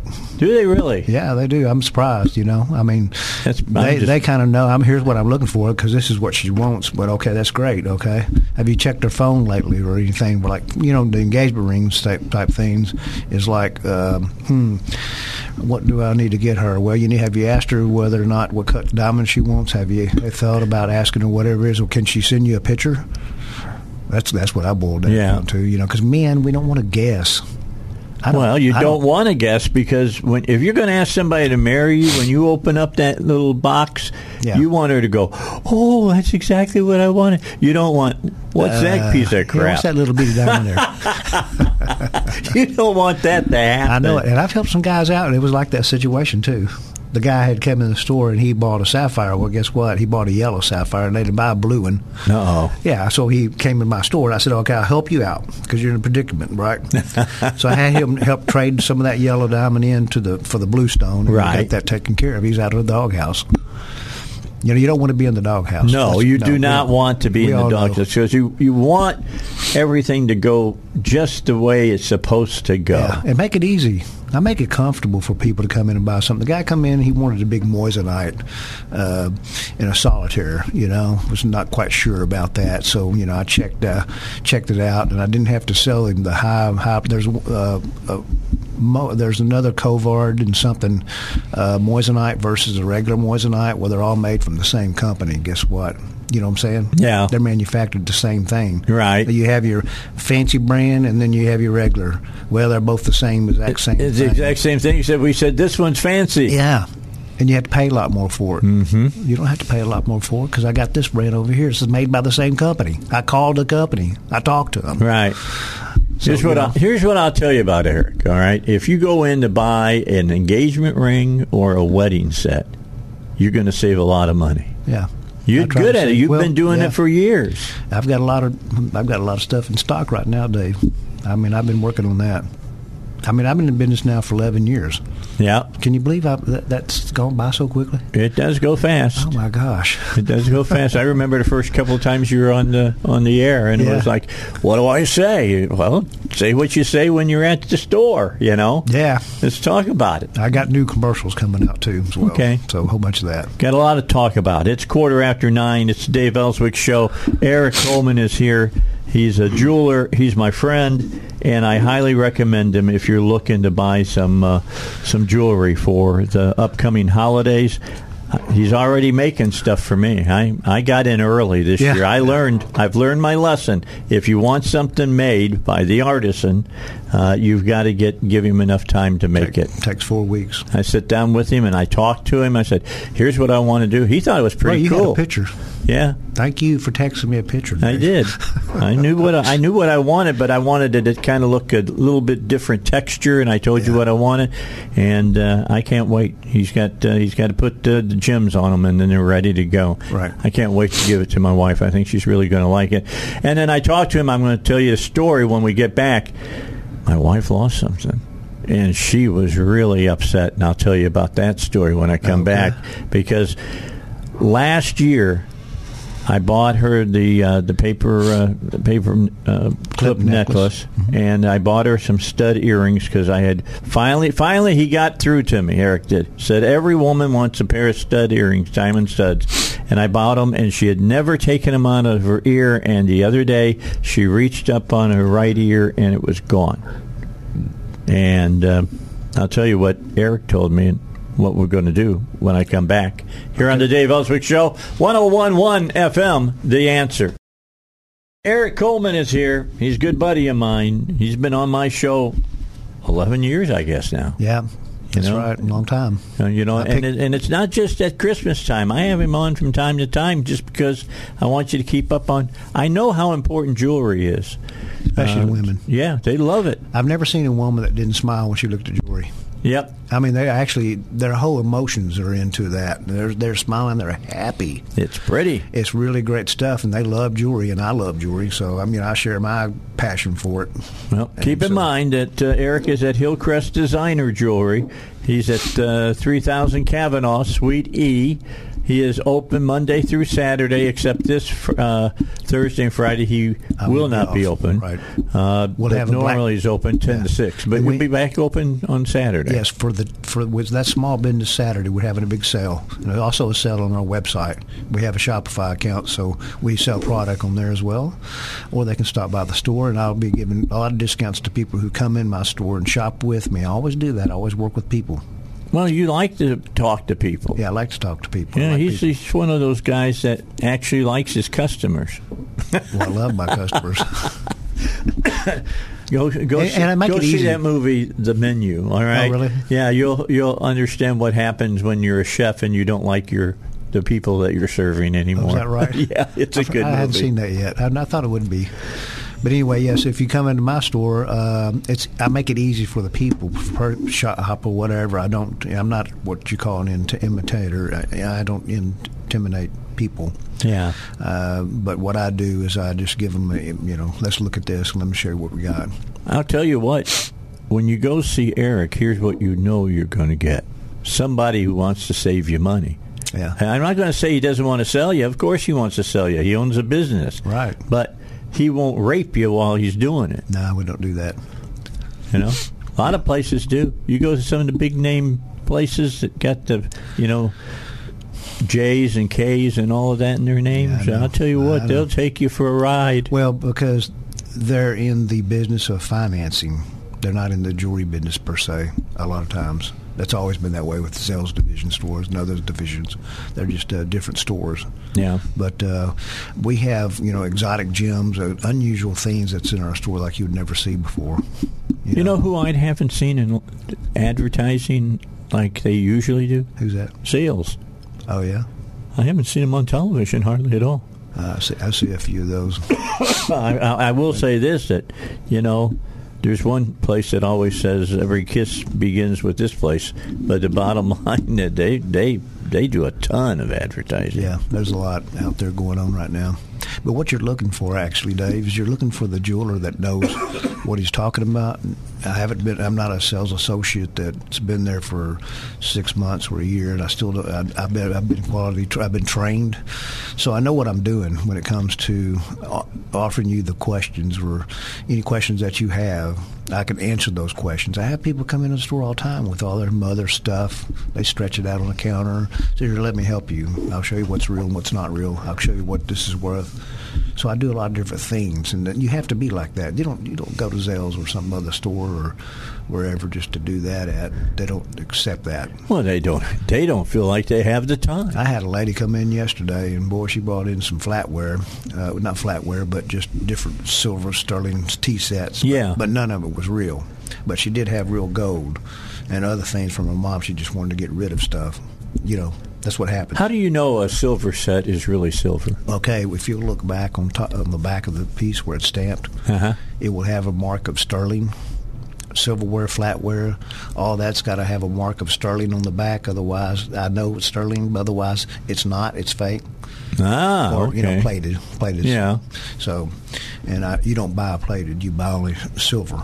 You know, whenever you want to buy, make sure that it's got that mark on it. Correct. So turn it over upside down and look and see what it says on there. You might, you know, might need your glasses. Is it the same? is it the same? Is it the same way as far as gold goes? That you tell Yes. is it fourteen karat? Is it this? I loop out everything. I, I go through it. And I look at the stones, and I'm, I'm sh- you know, usually I know what they are, or what they're not, you know, and then how much do you want, you know, then whatever it is. You screw And that little thing into your eyeball to look at them. Yeah, I do. but also, we also do this. I says, look, you got some other stuff. She's bringing in some gold coins today. I said, whatever. Where you can also barter in the store. In my store, you can barter by bringing your old jewelry in for new jewelry, Correct. right? You might see something in the display case. He's got plenty of stuff in the display cases. Yeah, I got a lot of stuff right now. But anyway, we also just picked up a new line of jewelry called Piaro. Uh, it's made in Italy. It's uh, 18 karat gold on top of silver as well, and it's beautiful pieces. Uh, also, but the main thing what I like about it is the cuffs. You can open it up. On one side, it allows you to have a hinge on the small end of the cuff where you just open it and put it on. It's very simple, very easy. Mm-hmm. It doesn't go like this and squeeze the wrist. Okay. So yeah, it's something that's new, and we'll we'll have that in the store as well as we got different shows going on on the first, second, and third of December. We'll be having a major trunk show with the Bravani line and running that all the way through Christmas. Oh wow. So we got a lot of merchandise on that, and we got the PR line. We got more of that's coming in on the 15th, I think it is. We're going to be having a trunk show as well. Are you are you doing anything in the future like you did uh, a few years ago, where you had the people come in that were the, the best as far as rubies and emeralds and things of that I way? don't. I have that in already with my state jewelry line. Mm-hmm. When my when I got all these rings, I got like fifty rings in or hundred, I don't know, but it's um, all estate pieces made in platinum. With nice rubies, nice emeralds, sapphires, uh, chrysoberyl cat's eyes, things like that. Uh, that came in, and it's really a state old estate jewelry. I got it in Beverly Hills, California. I'm big, big on on uh, rubies and emeralds. I Yeah. deep green emeralds and blood red rubies are Yeah, just gorgeous well, I've got stones. I got some beautiful pieces like that, especially the emerald. I got a nice, beautiful emerald that came in. Cool. rings, four and a half carat and three carat. Holy cow, and, that's uh, a big stone. Some, some uh, nice rubies. I have to come over just to see them. But you know, if they, you know, they're, I think they're out there. They're searching for something. They really don't know what they have. Come in, stop by the store, and you know, let me show you what we can do for you, and make her happy. Mm-hmm. That's the whole thing, isn't it, right, Dave? Yeah, You know, that's what you're supposed you know, to be this doing. life goes by real fast, and you're thinking, okay, I, I need to do something, you know, for my wife because she really has been by my side all these years. So you know, Put up with a lot of crap, huh? it's a good time to not say no. I don't want to get anything for her. I yes, wait, I better get something for her, or I'm, you know, I'm in trouble. Yeah. it's kind of like that. Well, I don't know if it's just so much of being in, uh, of being in trouble. I don't know about how you feel about your wife. I know how I feel about mine, and she's put up with a lot. This, the business that I'm in is really fickle, and and we've had to move all over the United States. I mean, now I've been here in Little Rock 23 years. That is an that's an abnormal thing. All right, typically not that way. A Couple years, you're on your way to someplace else because somebody bought the station or whatever. And in the first uh, oh five years that we were bo- uh, married, uh, we uh, literally moved six times. Wow, you're like a preacher or something. Yeah, gotta, it, got, it gets old sometimes. So Yeah, I know. I'm just saying it gets old that you got to move that much. And uh, now we, you know, we've, we've really put down roots here, and uh, we've been thinking about selling the house, uh, but we just can't bring ourselves to do it right now. We've enjoyed being where we're at. As of ne- next year, I'll be here in Little Rock for 20 years. I moved here in 2003, working underneath Bailey Banks and Biddle Mm-hmm. at the mall and working for all different stores. And uh, of course, they have my children. I have a special needs child who's Down syndrome. His name is Cross. He's going to be on these ads. You'll see him on TV pretty soon. And um, I, I love Children's Hospital. Yeah, they're Oh, good they- people oh over there. God, they're, they're, they've done great and crosses access right now. Uh, so I've really come to love Little Rock. It's got everything in it. It's, it's close. Everything's got everything's here. Yeah. You know, and you don't have to drive two hours on a loop. As I always something. say, it's a small city with a big city feel to it. Yeah. You and know. they got great restaurants. Yep, a lot of good food here, and for uh, for myself and Eric, that's always a a positive. Good food, Right. and wine. I live for that now. Yeah, I do too. All right, let's take a break. We got to get to news in the bottom of the hour here. Eric Coleman is my guest. Hillcrest Designer Jewelry is the name of his store. He's at 3000 Kavanaugh Suite E. He's going to be open uh, on Saturday, but not Thursday and Friday. Normally open Monday through Saturday, 10 to 6. And you always find the highest quality of merchandise at Hillcrest Designer Jewelry. Been talking about him for years. To talk about him some more in the next half hour. Well, happy Thanksgiving to you. I'll say that now because I'll be uh, leaving the studio today and won't be back until Tuesday.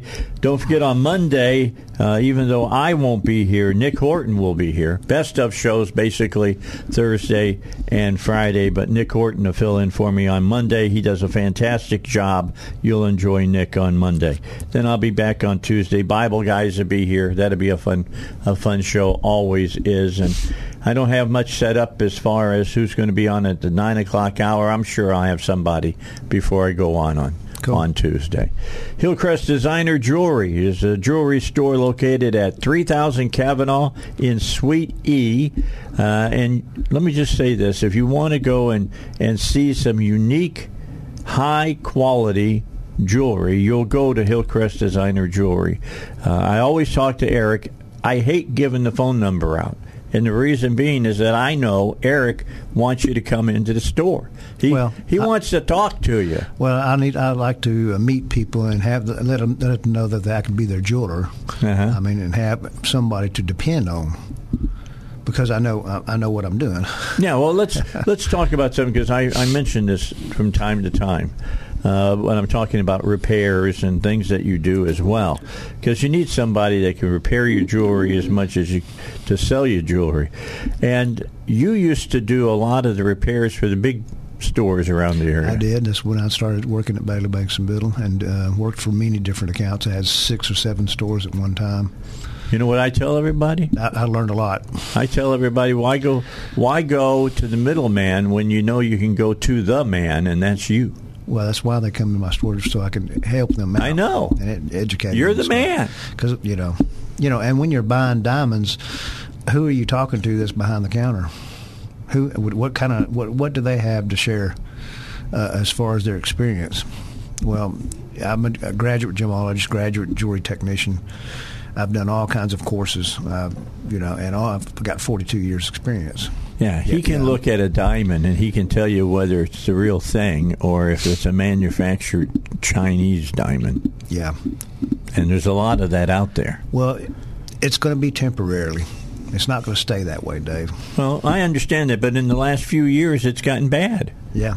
It's got the prices of diamonds on the lab grown have gone significantly way down to two and three hundred dollars per carat. But you're not getting what you think you're getting. Well, for most people, they think I've got, you know, it's just, it's just a really good If- buy. You know, no, it's not as good as a diamond. Well, okay. Let's say you have moissanite. It's on- over here, and it's it's it's lower priced. It looks got a great sparkle to it. Uh-huh. It's nothing. It's it's not hard. It's hard as far as it. Uh, yes, it's hard, but it's not quite like a diamond. You know, you can do that. You can supplement that, or you can go lab grown. The lab grown. I was asked the question about this. This is kind of my thing about lab grown is that why do you have to have a certain lab grown diamond detector if it's not a diamond, a real diamond? right. You have to have this other detector machine over here to determine whether or not it is a lab grown diamond. Well, if it has all the same characteristics of a diamond, you wouldn't need that. Yeah, if you can't tell by just looking at it. You understand what I'm saying? Sure, I am. I'm. That's that's what that's what they're doing. You know, the market's gone in different ways. I sell natural diamonds because I believe that when people inherit something, they want something of value, and we know that the price of lab-grown diamonds are going to be practically worthless at one point in time because they're putting thousands and thousands of carats. They're dumping it on the market right now through these manufacturers out of China and India. And so we're going to see something like the CZ at one time cost a lot yeah. money. Yeah, because they were real sparkly. And now they've gone down. They don't cost a whole lot. And now we're seeing lab grown diamonds being sold out there. But, but you think it's a diamond, but it's not actually a natural diamond. It's not out of the ground. It's not going to have the same characteristics of that of a lab grown diamond. And lab grown diamonds are, uh, you know, here for a while. I'm not sure how long they're going to last. I don't know. Uh, you know, but they really are selling a lot of these in a lot of different stores. I don't think that you can do better than what God does. Yeah, well, that's true. I mean, I'm being Yeah. honest with Yeah. you. Well, I mean, look at all the synthetic stones, like synthetic rubies, synthetic. You know, now they've got the lab-grown diamonds or synthetic diamonds or whatever you want to call them. Mm-hmm. But if you walk out that door, it won't be worth that much money. Yeah, so when you know somebody so you why not buy pass something it on. natural? You have children that that's wanting to. The children are going to inherit your jewelry. So I say, if you're going to buy something, buy something of value, something that's nice that they can appreciate. So I'll make sure that the men buy this like that. Yeah, because you don't want it to go down in value. You want it to go up Right. in value. Right. And, and That diamonds just always makes go sense. up. Yeah, that just ma- that just makes sense. Right. It's just like gold. If it's real gold, it's going up in value. It's like what seventeen hundred dollars. Seventeen fifty right now. Okay, that's a lot of money. Yeah. Unless it's not real gold. Yeah. Right. yeah. And you thought it was, but, it you isn't. if, if they just need. I mean, I just want somebody to come by, just talk to me, uh, let me give them advice on things. I do that all the time. You know, well, here's what we need to do. This is the way we should be taking this approach. so you're my mechanics. You're you're my technician, like Joe's at Yeah, Joe's like Garage. that. Or you know, I kind of I say sometimes, well, you have you go to see a doctor, don't you? Well, you know, he knows a lot about what he does. You take advice from him. Well, that's what I try to do is give advice to young men or whoever that comes in my Sure. store and we talk about it and discuss it. Let me tell you what, you don't have to be young to be dumb about diamonds. You're looking at one of the pros at it, me.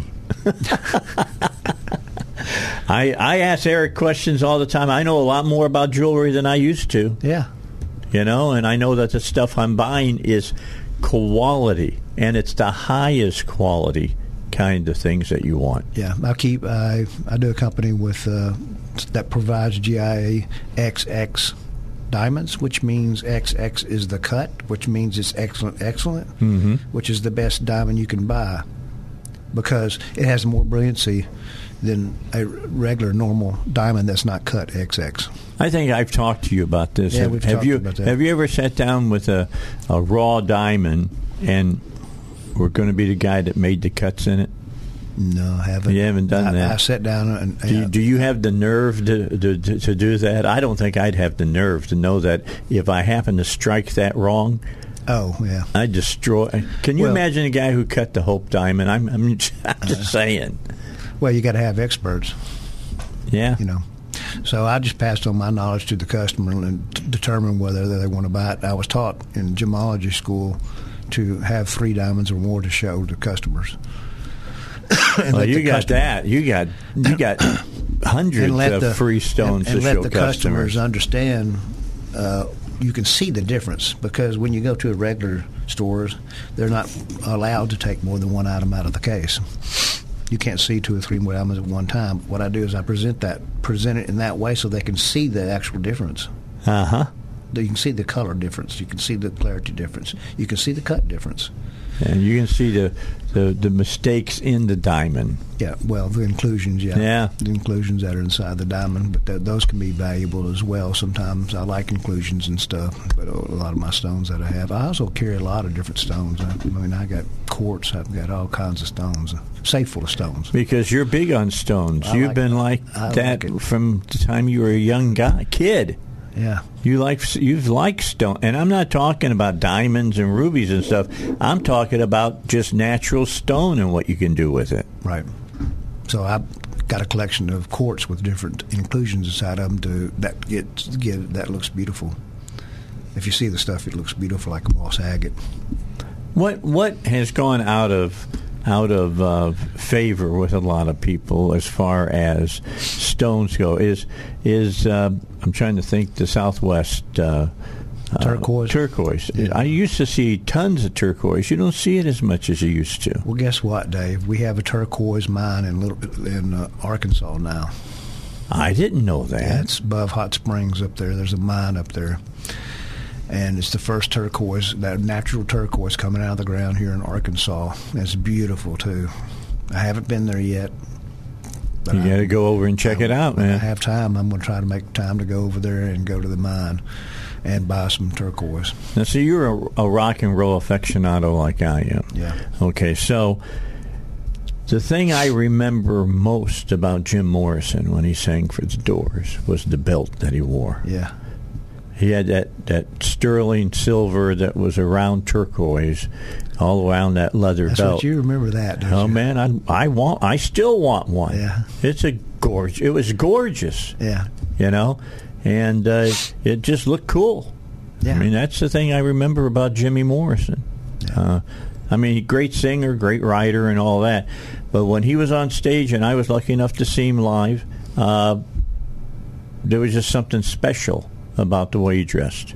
Well, he- Leather pants with a, that leather belt, man, it was unbelievable. Well, that's because he's he's branding himself as a rock and roll star. and he was that. And that's what you do is you try to brand yourself. And when I was at 16, I was wearing a blue jean jacket, tuxedo blue jean jacket made Uh-huh. by Levi's and Company. Do you remember those Yeah. tuxedo Yes, style jackets? Now, Yeah. You know, and you had super bells on and boots, and I had a leather belt custom made for me.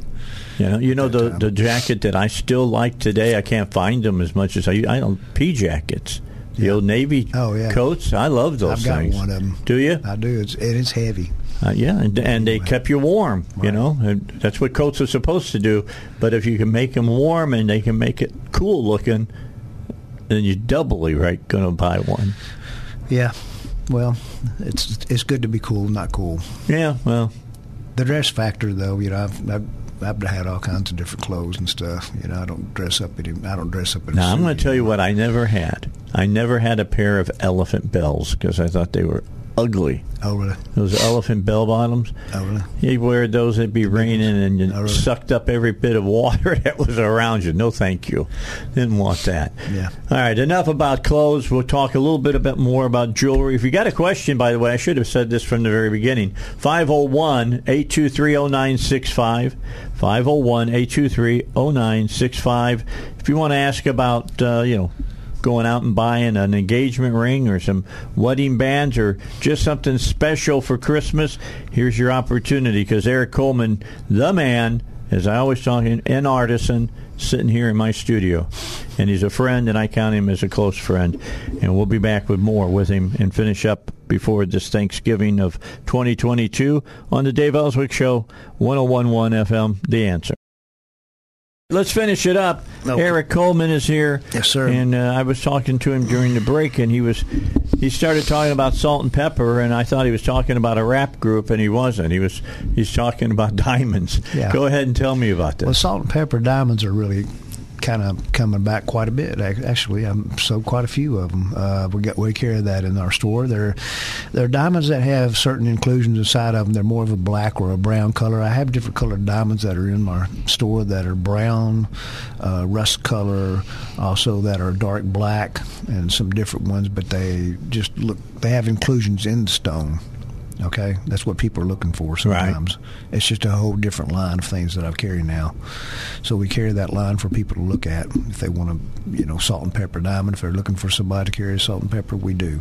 Okay, so I, t- I just said they were rap. They were more hip hop. So bottom line is, Salt-N-Pepa were they were great.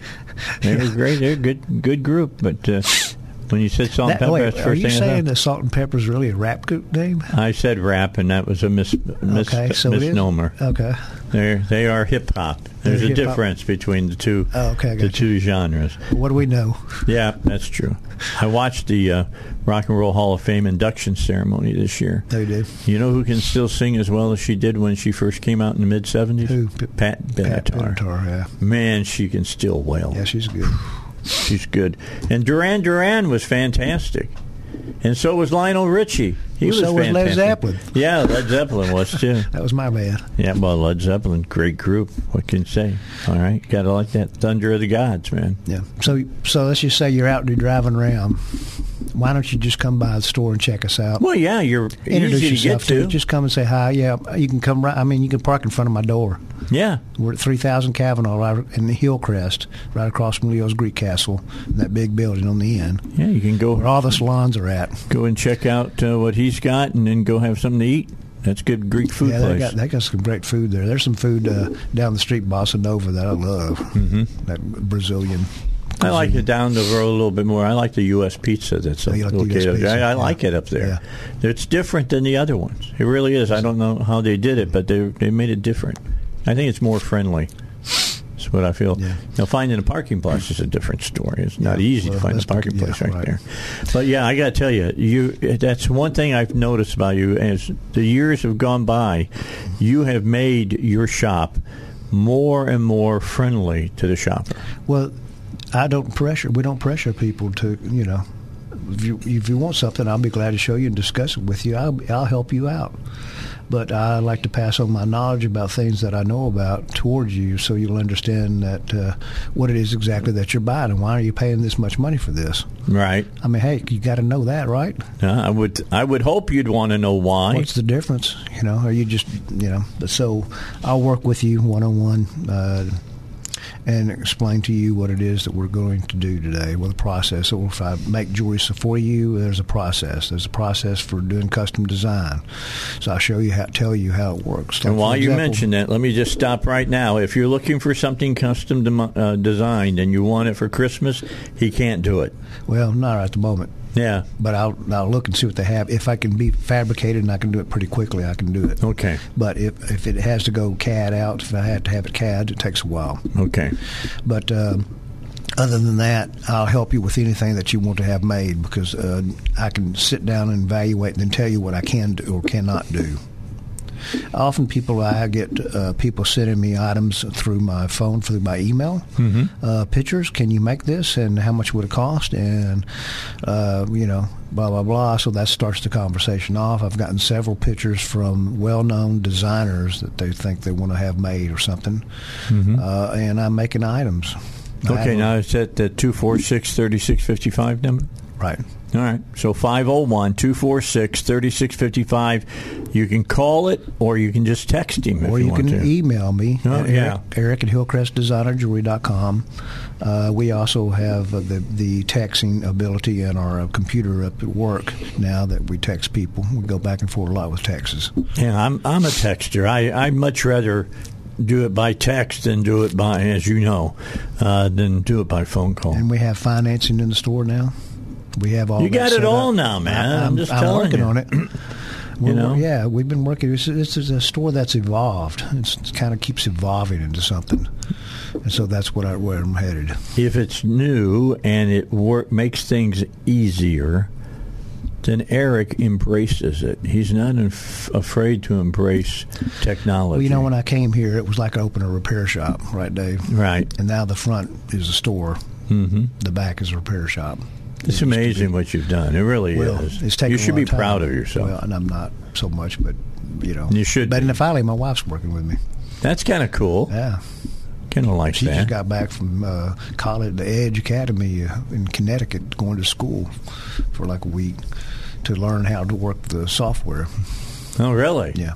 She's doing the CAD machine now. No, not the CAD, the software that represents the POS system. Oh, okay. The right. software for, for the So she's doing. She's doing. And she's learned a lot. And she's Right. great, great to talk to. Yeah.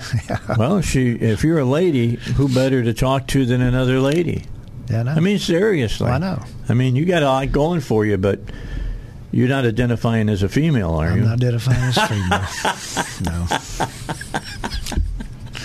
no. so, you know, uh, if you're out and about, stop by, come in, visit. If you want to, you know, purchase something, that's fine. I don't, like I said, uh, if you have any questions, I can answer those questions usually for you. Uh, just uh, stop by and introduce yourself to me because you need a good jeweler, right? I agree. I mean, uh, it's hard to find a good jeweler. You know? I can't. I'm trying to hire people. I can't hire people. I can't find people. I know. Well, you can't find anybody who's as smart as you are. That's the problem. Well, I can't find anybody who has Except your wife. get up and go type of thing. Yeah. If you know what I'm saying. Yes, I do. Motivation. You run through a few of those. You do. You know, I know that for a fact. I mean, I I walk in and I say, "What about such and such?" Uh, and I already know the story. I, and it, it's not in jewelry business; it's in every business now. If they're thirty years of age or younger, you got a problem. I heard Matt Smith talking about that problem. Yes, too. he does. Matt Smith has that problem with trying to hire people. Yep. I said it's it's out there. And you can make a lot of money with Matt. You can make a lot of money with uh, uh, with Eric, but you got to be willing to work. That's Right. the deal. Well, they have the knowledge of understanding. Yeah, that's the what it deal. to do. You know, you can't just sit down and say, "I want to be a jeweler." You have to go to school. Yeah, and you got to put, you know, you you pay a little bit of of that as well. And bottom line is, you want to you want to get your money back. Right.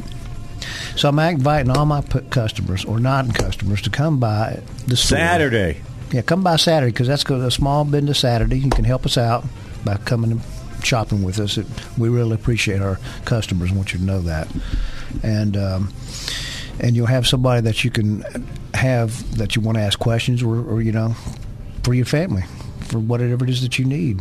Uh, just come and see me. All right, I got you on in a couple of weeks, and we'll be talking specifically Chris, Christmas at that time. So we'll do that. Right now, though, I got to let you go, buddy. Okay. You Nice have a great you. Thanksgiving. I will. You're having gumbo. I'm having gumbo. All right, I'm having turkey, ham, and prime rib. That's All right. All right.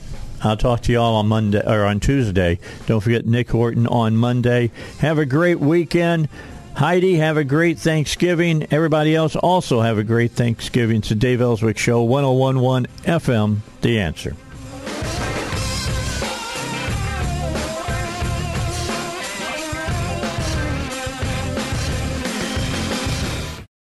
Three star general Michael J. Flynn, head of the Pentagon Intelligence Agency, knew all the government's dirty secrets. He was one of the most respected generals in the military. Flynn knew what the intel world had been up to. He understood its funding. He ordered the first audit of the use of contractors. This set off alarm bells. The explosive new documentary, Flynn, Deliver the Truth, Whatever the Cost, uncovers the facts behind this scandal. Flynn told the truth. He was the most dangerous person for Donald Trump to hire. I find out the worst enemy that I'm going to face in my life is right here in America. They took my assessment and they wanted me to change it. And I was like, I'm not changing it. They had to get rid of Flynn. With in depth interviews, archival footage, and never before seen personal records of the man behind the headlines. I just felt like I was drowning. Flynn, Deliver the Truth, Whatever the Cost. Available now. Watch it today. Go to salemnow.com. Salemnow.com.